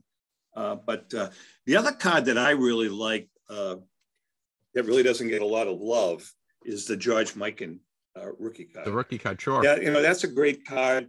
Um, I was happy with that. And there's some others. Uh, you know, I, I like kind of some of the obscure cards like uh, the Bronco Nagurski. Uh, you know, Jim Thorpe, you know, those types. The rest of them, they're all great, great cards. You know, I'm looking at the list. I mean, one is is better than the other. You know, the T two oh six Youngs, the Eddie Planks, the, you know, the McGee era card. You know, those are all the highest graded cards of, of, of those, you know, I mean, they're phenomenal, just phenomenal. Yeah, I mean, he's had, he's spent a lifetime collecting these great cards. Of course, he's managing general partner of the Arizona Diamondbacks. We're talking about Ken Kendrick. We're talking with Tom. I'm going to get it right, Tom. Tom, Tom, Tom Zappala. You got it. Tom Zappala. Tom has written a new book. It's called The Diamondback Collection. It's about the fifty greatest cards in sports collecting history. It's available on Amazon, and uh, Tom has written a number of books. Uh, I love the uh, autograph book that you wrote, the Baseball's one hundred Greatest Autographs, which is a great book. You did Thank the you. nineteen fifty-two collection, which, which is a fa fabulous book. You do a lot of uh, collectible uh, books, and this is uh, the newest one in, in your uh, your series. What, what do you have planned uh, after this one? Do you, are you currently running another, writing a new book? Well, we are we are uh, in the planning stages. I really can't uh, uh, talk about it yet, but we are in the planning stages. Uh, with a couple of uh, big time collectors as well as P S A. Um, we should have some information in the next four, th three to four weeks. But if, if you know, whatever, whatever the project is, um, it will not be uh, launched until the twenty twenty-four um, national. Got you. Because it's about a two year project. I, are you surprised at the buzz that the nineteen fifty-two Mantle, the Heritage nineteen fifty-two Mantle created at the National and the ultimate uh, twelve point six million that it went for? Uh, I wasn't, I wasn't really uh, surprised by the number, by the price based on uh, what I saw at the National and, and the buzz at the National. And the fact that, uh, you know, uh, uh, It was, uh, you know, it was an, it was a Rosen card. Um, I think that has a lot to do with it. Um, but quite, quite frankly, uh, you know, the the the grading company, the S G C grading company, that that was a little surprising. Yeah, uh, because you know because of the price with that uh, in that in that holder. Um, I suspect, and I I don't I don't know for a fact, but I suspect that eventually that card Uh, will be crossed over to a, to a P S A holder. That's just my opinion. Um, reason being, listen, you know, I know people, you know, there's a lot of people that don't like P S A. Uh, there's a lot of people that don't like, that don't like the other grading companies, but, you know, the numbers don't lie. And, uh, you know, a P S A, in a, in a P S A sla uh, holder, you know, you're looking at a twenty, twenty-five percent Uh, increase in the value of whatever the card is. That's just a fact of life. Sure. Now, Tom hosts a, a nationally syndicated sports collectibles video podcast. It's called The Great American Collectibles Show. It is uh, every Wednesday from six thirty to seven thirty, hosted with former Red Sox great Rico Petrocelli and John uh, Mallory. And uh, how, how did uh, it come about you joining the show? And, and uh, how did you, how did you get Rico to join? Well, uh, you know, I've known Rico for a long, long time. It's it's kind of a long story. I have another show that is a that I've I've had been on the air with another partner for about twenty-two years, It's a regional show. It's not a it's not a, a sports show, believe it or not. It's a it's a, uh, a an Italian-based show. Uh, it's called the Sicilian Corner, and it is a uh, it's a humorous show. It's kind of like an Italian version of Seinfeld. Okay. Uh, we have we have uh, we have a huge following, and Rico uh, Rico has been on the show many many times over the years, uh, obviously because of his Italian background. So um, Joe, Joe Orlando and I uh, were kicking around a couple of ideas for a collectibles podcast, or actually it was a, a collectibles radio show. And, uh, you know, we, we talked about it. I kind, I kind of put it together, uh, contacted Rico. I said, Rico, I, I've talked to P S A. Uh, I've talked to a couple of the other big auction houses. What do you think? And Rico says, I'm in. He says, because, you know, Rico was just getting into the collectibles world. So we started uh, initially on, um, on the radio mm-hmm. up here in the Boston area, W C A P. And then it kind of morphed into, uh, uh, we were working out of Costa Eagle Media uh, in Methuen, Massachusetts, which is about twenty minutes, twenty-five minutes north of Boston. And we were there for about a year and a half. But then we were approached by the uh, United Podcast Network, uh, and we moved to the Studio twenty-one Podcast Cafe, uh, which is in Salem, New Hampshire. It's a beautiful, beautiful venue. And, uh, it, you know, it, it, it just kind of exploded. You know, you know, we're on YouTube. Obviously, we're on Facebook Live. And we're on many different Facebook platforms. You know, we have a big sponsor base, you know, all of the major auction houses, um, eBay. So, you know, you can watch the show on all of their, their platforms, you know, plus we're on uh, Spotify and Podbean and all of those others, uh, you know, Pandora, uh, Alexa, all of that stuff. And we're still on uh, nine eighty uh, up here in, in the Boston area, nine eighty A M W C A P. I don't know how you keep the show to one hour. There's so much stuff to talk about, and there's so much news in the hobby. It's difficult. It, it is very, it, that's, a, that's a good point, Jeff. It's very difficult. Uh, what we do is we, uh, we record the show on Tuesdays, and it airs on Wednesday nights. And what we do is, uh, you know, over the weekend, we'll, you know, we'll line up our guests uh, the week before. And we, we try to, we try to keep it fresh. Obviously, we uh, cater to a lot of the sponsors of the show. If they're having an auction, like, for instance, tonight's show.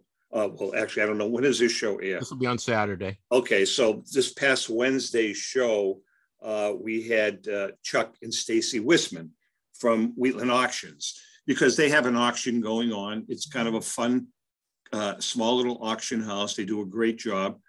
Uh, so we had them on. Uh, we also had uh, J P Cohen on. J P's a dear yep. friend. And we talked about the two million dollars that J P offered for the uh, judge ball. Yep, I've and, had him on the show. He's a he's a good guest. Yeah, yeah, he's a great guy. And uh, who else? I can't even remember who the third uh, person. Oh, we had, uh, no, we didn't. He wasn't on. He's on next week. I, I don't even remember who the third person was. It's just, it's all. It's they, kind all of blend, they kind of blend together. Yeah, it's, it's, all, it's, all, it's all a blur. Uh, but uh, it was good, you know. Uh, that's what that's what we do. So it's a. Fun what do you show. think of um, the impending Fanatics Panini deal, and, and how do you think that's going to affect the collector and, and the hobby in, in in general?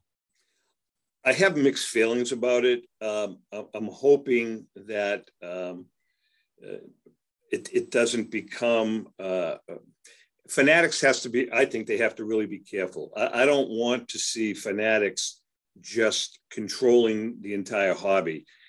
And, you know, with the resources that they have, that could very well happen. Hoping it doesn't.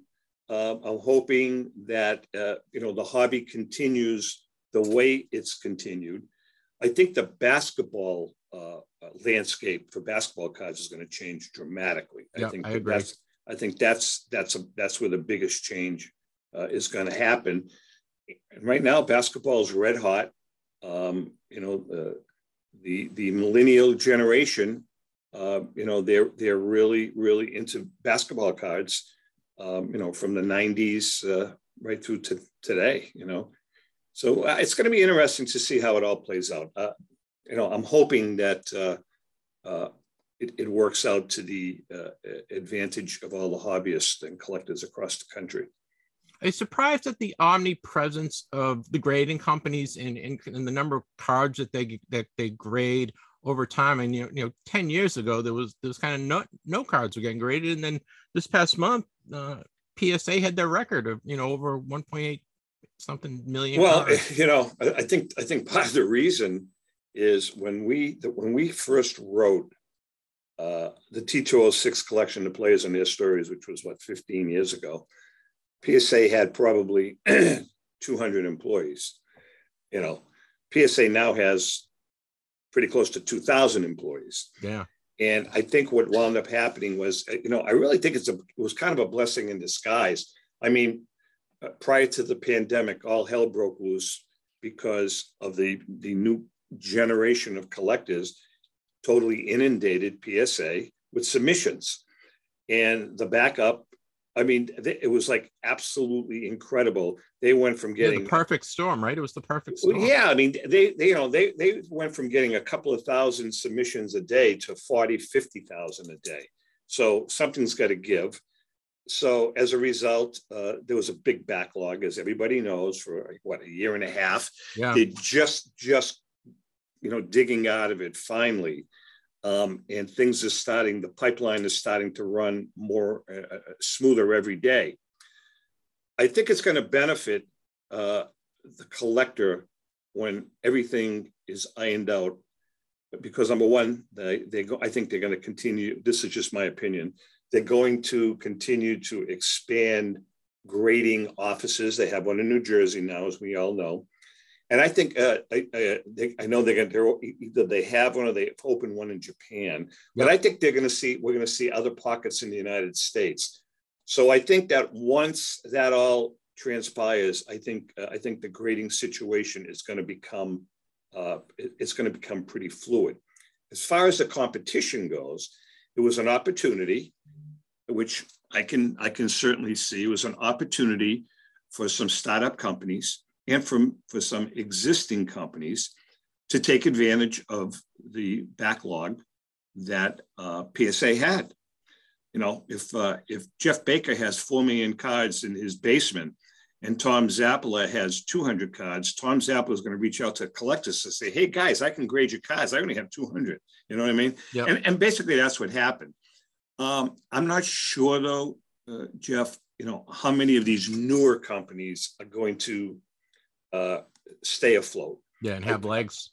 Exactly. I think I think that uh, you know some of them are going to get weeded out as time goes on. But you know the, the standard, you know the, the old timers, the P S As, the S, they're all going to still be there. I think so. So we're speaking with Tom Zappala. Tom hosts a nationally distributed sports collectibles po- video podcast. It's called The Great American Collectibles Show. It's available. Uh, it's every uh, new show every Wednesday night from six thirty to seven thirty. Hosted with Rico Petrocelli, former Red Sox great, and John Mallory. And uh, it is available anywhere podcasts are uh, are available, including Amazon. Uh, and it is also on YouTube. They have a YouTube channel. You can watch it on YouTube. He has also written a brand new book. It's called The Diamondbacks Collection. It's the fifty greatest cards in sports collecting history. And that's available on Amazon. And uh, it is a four color uh, book packed with pictures of all these great cards from Ken Kendrick's uh, collection, who is managing general partner of Am- uh, the Arizona Diamondbacks. And uh, he has, Tom is a T T O six guy, so he has been collecting cards for a long time and, and, and been uh, uh, prevalent in the hobby. And we're just talking to Tom about his new book, his podcast, and what's going on in the hobby. Um, what do you see uh, the, the, the f- future of the hobby in the next year or two? Do you think we're going to see uh, a continued growth in collectors and, and values of, of cards, or you think we're going to kind of uh, level off and plateau with uh, with you know the economy kind of taking a turn? No, I think the, I think it's going to continue to grow, but I think it's going to it's going to grow uh, a little differently. Um, you know, if you look at what's happened in the last year and a half or two years to the hobby, there's been a tremendous influx of new collectors, young, aggressive, financially successful, uh, you know, twenty something to forty somethings. Yeah. And they are investing heavily in modern and ultra modern cards. Um, I'm not, I'm not a big proponent of how, of what some of them are doing. Listen, if you want to flip a card and make a million dollars, God bless you and good luck. Uh, but I, I hope that they're, they do have a love for the hobby also. I think that's real important. And I think there's a segment out there that, you know, looks at, uh, uh, you know, uh, a Michael Jordan rookie card as a stock, you know what I mean? Sure. And which is fine. And that's fine. The good thing that we're starting to see, though, that uh, is, is encouraging is that these new young collectors are starting to dip their toe into the vintage world, which is really cool because um, I think it's important for them to have a, a base of understanding. You know, obviously, I, I, I don't know, a, a, a, a Jaylen Brown card is great, okay? Right, but, but an Oscar Robertson card is better. Exactly. You want to, you want to, you want to be able to, first of all, understand who Oscar Robertson was, who Will Chamberlain was, who Billy Cunningham was. That's really important. And the same thing with baseball and football and everything else, you know, in between. So I think that we're beginning to see, based on my conversations with uh, a lot of my friends in the hobby, uh, some of the big auction houses and dealers, they're starting to see that, which is a really good thing for the hobby. Um, because these young investors, um, you know, they're the future. Yeah. And you, the, the way, you know, the way I, I've always uh, uh, tried to convey it is that you should look at a card like a nineteen thirty-three Gaudi Ruth card as a blue, char, a blue chip stock. And a modern card is more of a, I don't want to say a penny stock, but It's it's a it's it's a card that you can speculate with. Babe Ruth is dead. Babe Ruth is not coming back. Right. He's uh, not hitting another home run. And he's exactly. Now, on the other hand, uh, you know, how many Tatis cards were sold last year? Um, a lot. And what's what's the value of that card? That's speculating. Right. You know, I mean, I mean how'd you like to have invested in uh, Mac? Well, exactly. That's that's another one. I mean, a Mac Jones card right now is is like, you know, I mean, quite frankly, I mean, listen, I love the kid, but he could come back and wind up their second string quarterback. Right. You know, so point being is that if you're going to speculate, you have to clearly understand that you are rolling the dice. What do you, have you uh, been involved at all in the fractional uh, market at all? In terms uh, of collectibles? I, I, Are you surprised how uh, much it's gotten a foothold in our hobby? Yeah, yeah, I am. I'm not a big proponent of it. Uh, you know, I've talked to uh, a couple of my my dear friends in the in the in the hobby, uh, some of the some of the big auction auction houses, and we've had some some some interesting conversations about it. Uh, listen, again, if if you can't afford, you know, I I how do how do I put this? If you can't afford a piece of a Wagner card, then I can I can clearly see uh, investing in a pot of a Wagner card. Yeah, share of it. It, it. Yeah, I mean, it's, you know, it's like a pot of a four oh one K or an I R A. But me personally, I want to be able to hold the item in my hand and touch the item, you know. Uh, so fractional buying, uh, there's a segment, a large segment of the hobby uh, that uh, uh, is into it. Personally, I'm I'm on the fence. Yeah, yeah, me too. I'm kind of the same way. I've had Ezra Levine on a couple times. Well, great guy. He's great a great guy. guy, and he's a uh, you know he's a collector, and he, yeah. he knows what he knows what's going on. But um, it will we'll see. Time will tell. Well, uh, Tom, thank you very much for your uh, just time one today. thing, Jeff, if yeah. I may. I want to give a shout out to. Uh, uh, I know you, uh, this is audio, but I'm I know but we can see it, Joe. I'm holding up the book here. Um, I can't thank the people that really. Uh, really were, were big help were the people that, uh, if you look at the cover of the book, for instance, I mean, all the, the memorabilia and photographs uh, in the book were all originals. Um, and I can't thank, you know, uh, uh, Mike Hefner from Leland's and the guys from Heritage and Dave Kohler from S C P. they opened up their homes to us and our photography people. And we went in and just, uh, you know, we were able to use any of the uh, memorabilia uh, that we wanted uh, for the page breaks and for the cover.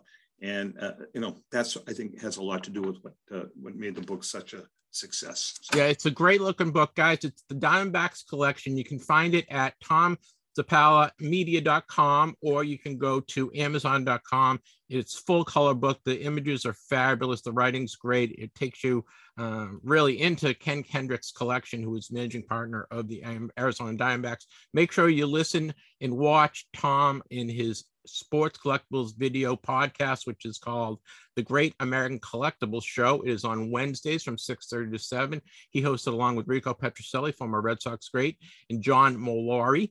Uh, he, uh, Tom has many other books. Go, you can check out all his books at Tom Zappala Media. That's T O M Z A P P A L A media dot com. You can also get all his books available on Amazon. Uh, Tom, I really want to thank you for your time today. It was, My pleasure. It was great catching up with you. Take care. Bye. Well, another one in the books, Drew. I can't believe we've already done, we've done forty-two episodes this year so far, wow. Not including our, um, our national shows. We had three or four mm-hmm. national shows. We had a couple of, we had our live show. Then we had a couple of bonus shows out there, up there. So we're, we're, we've got a lot of, a lot of content out there. We're, we're doing a lot, a lot of stuff.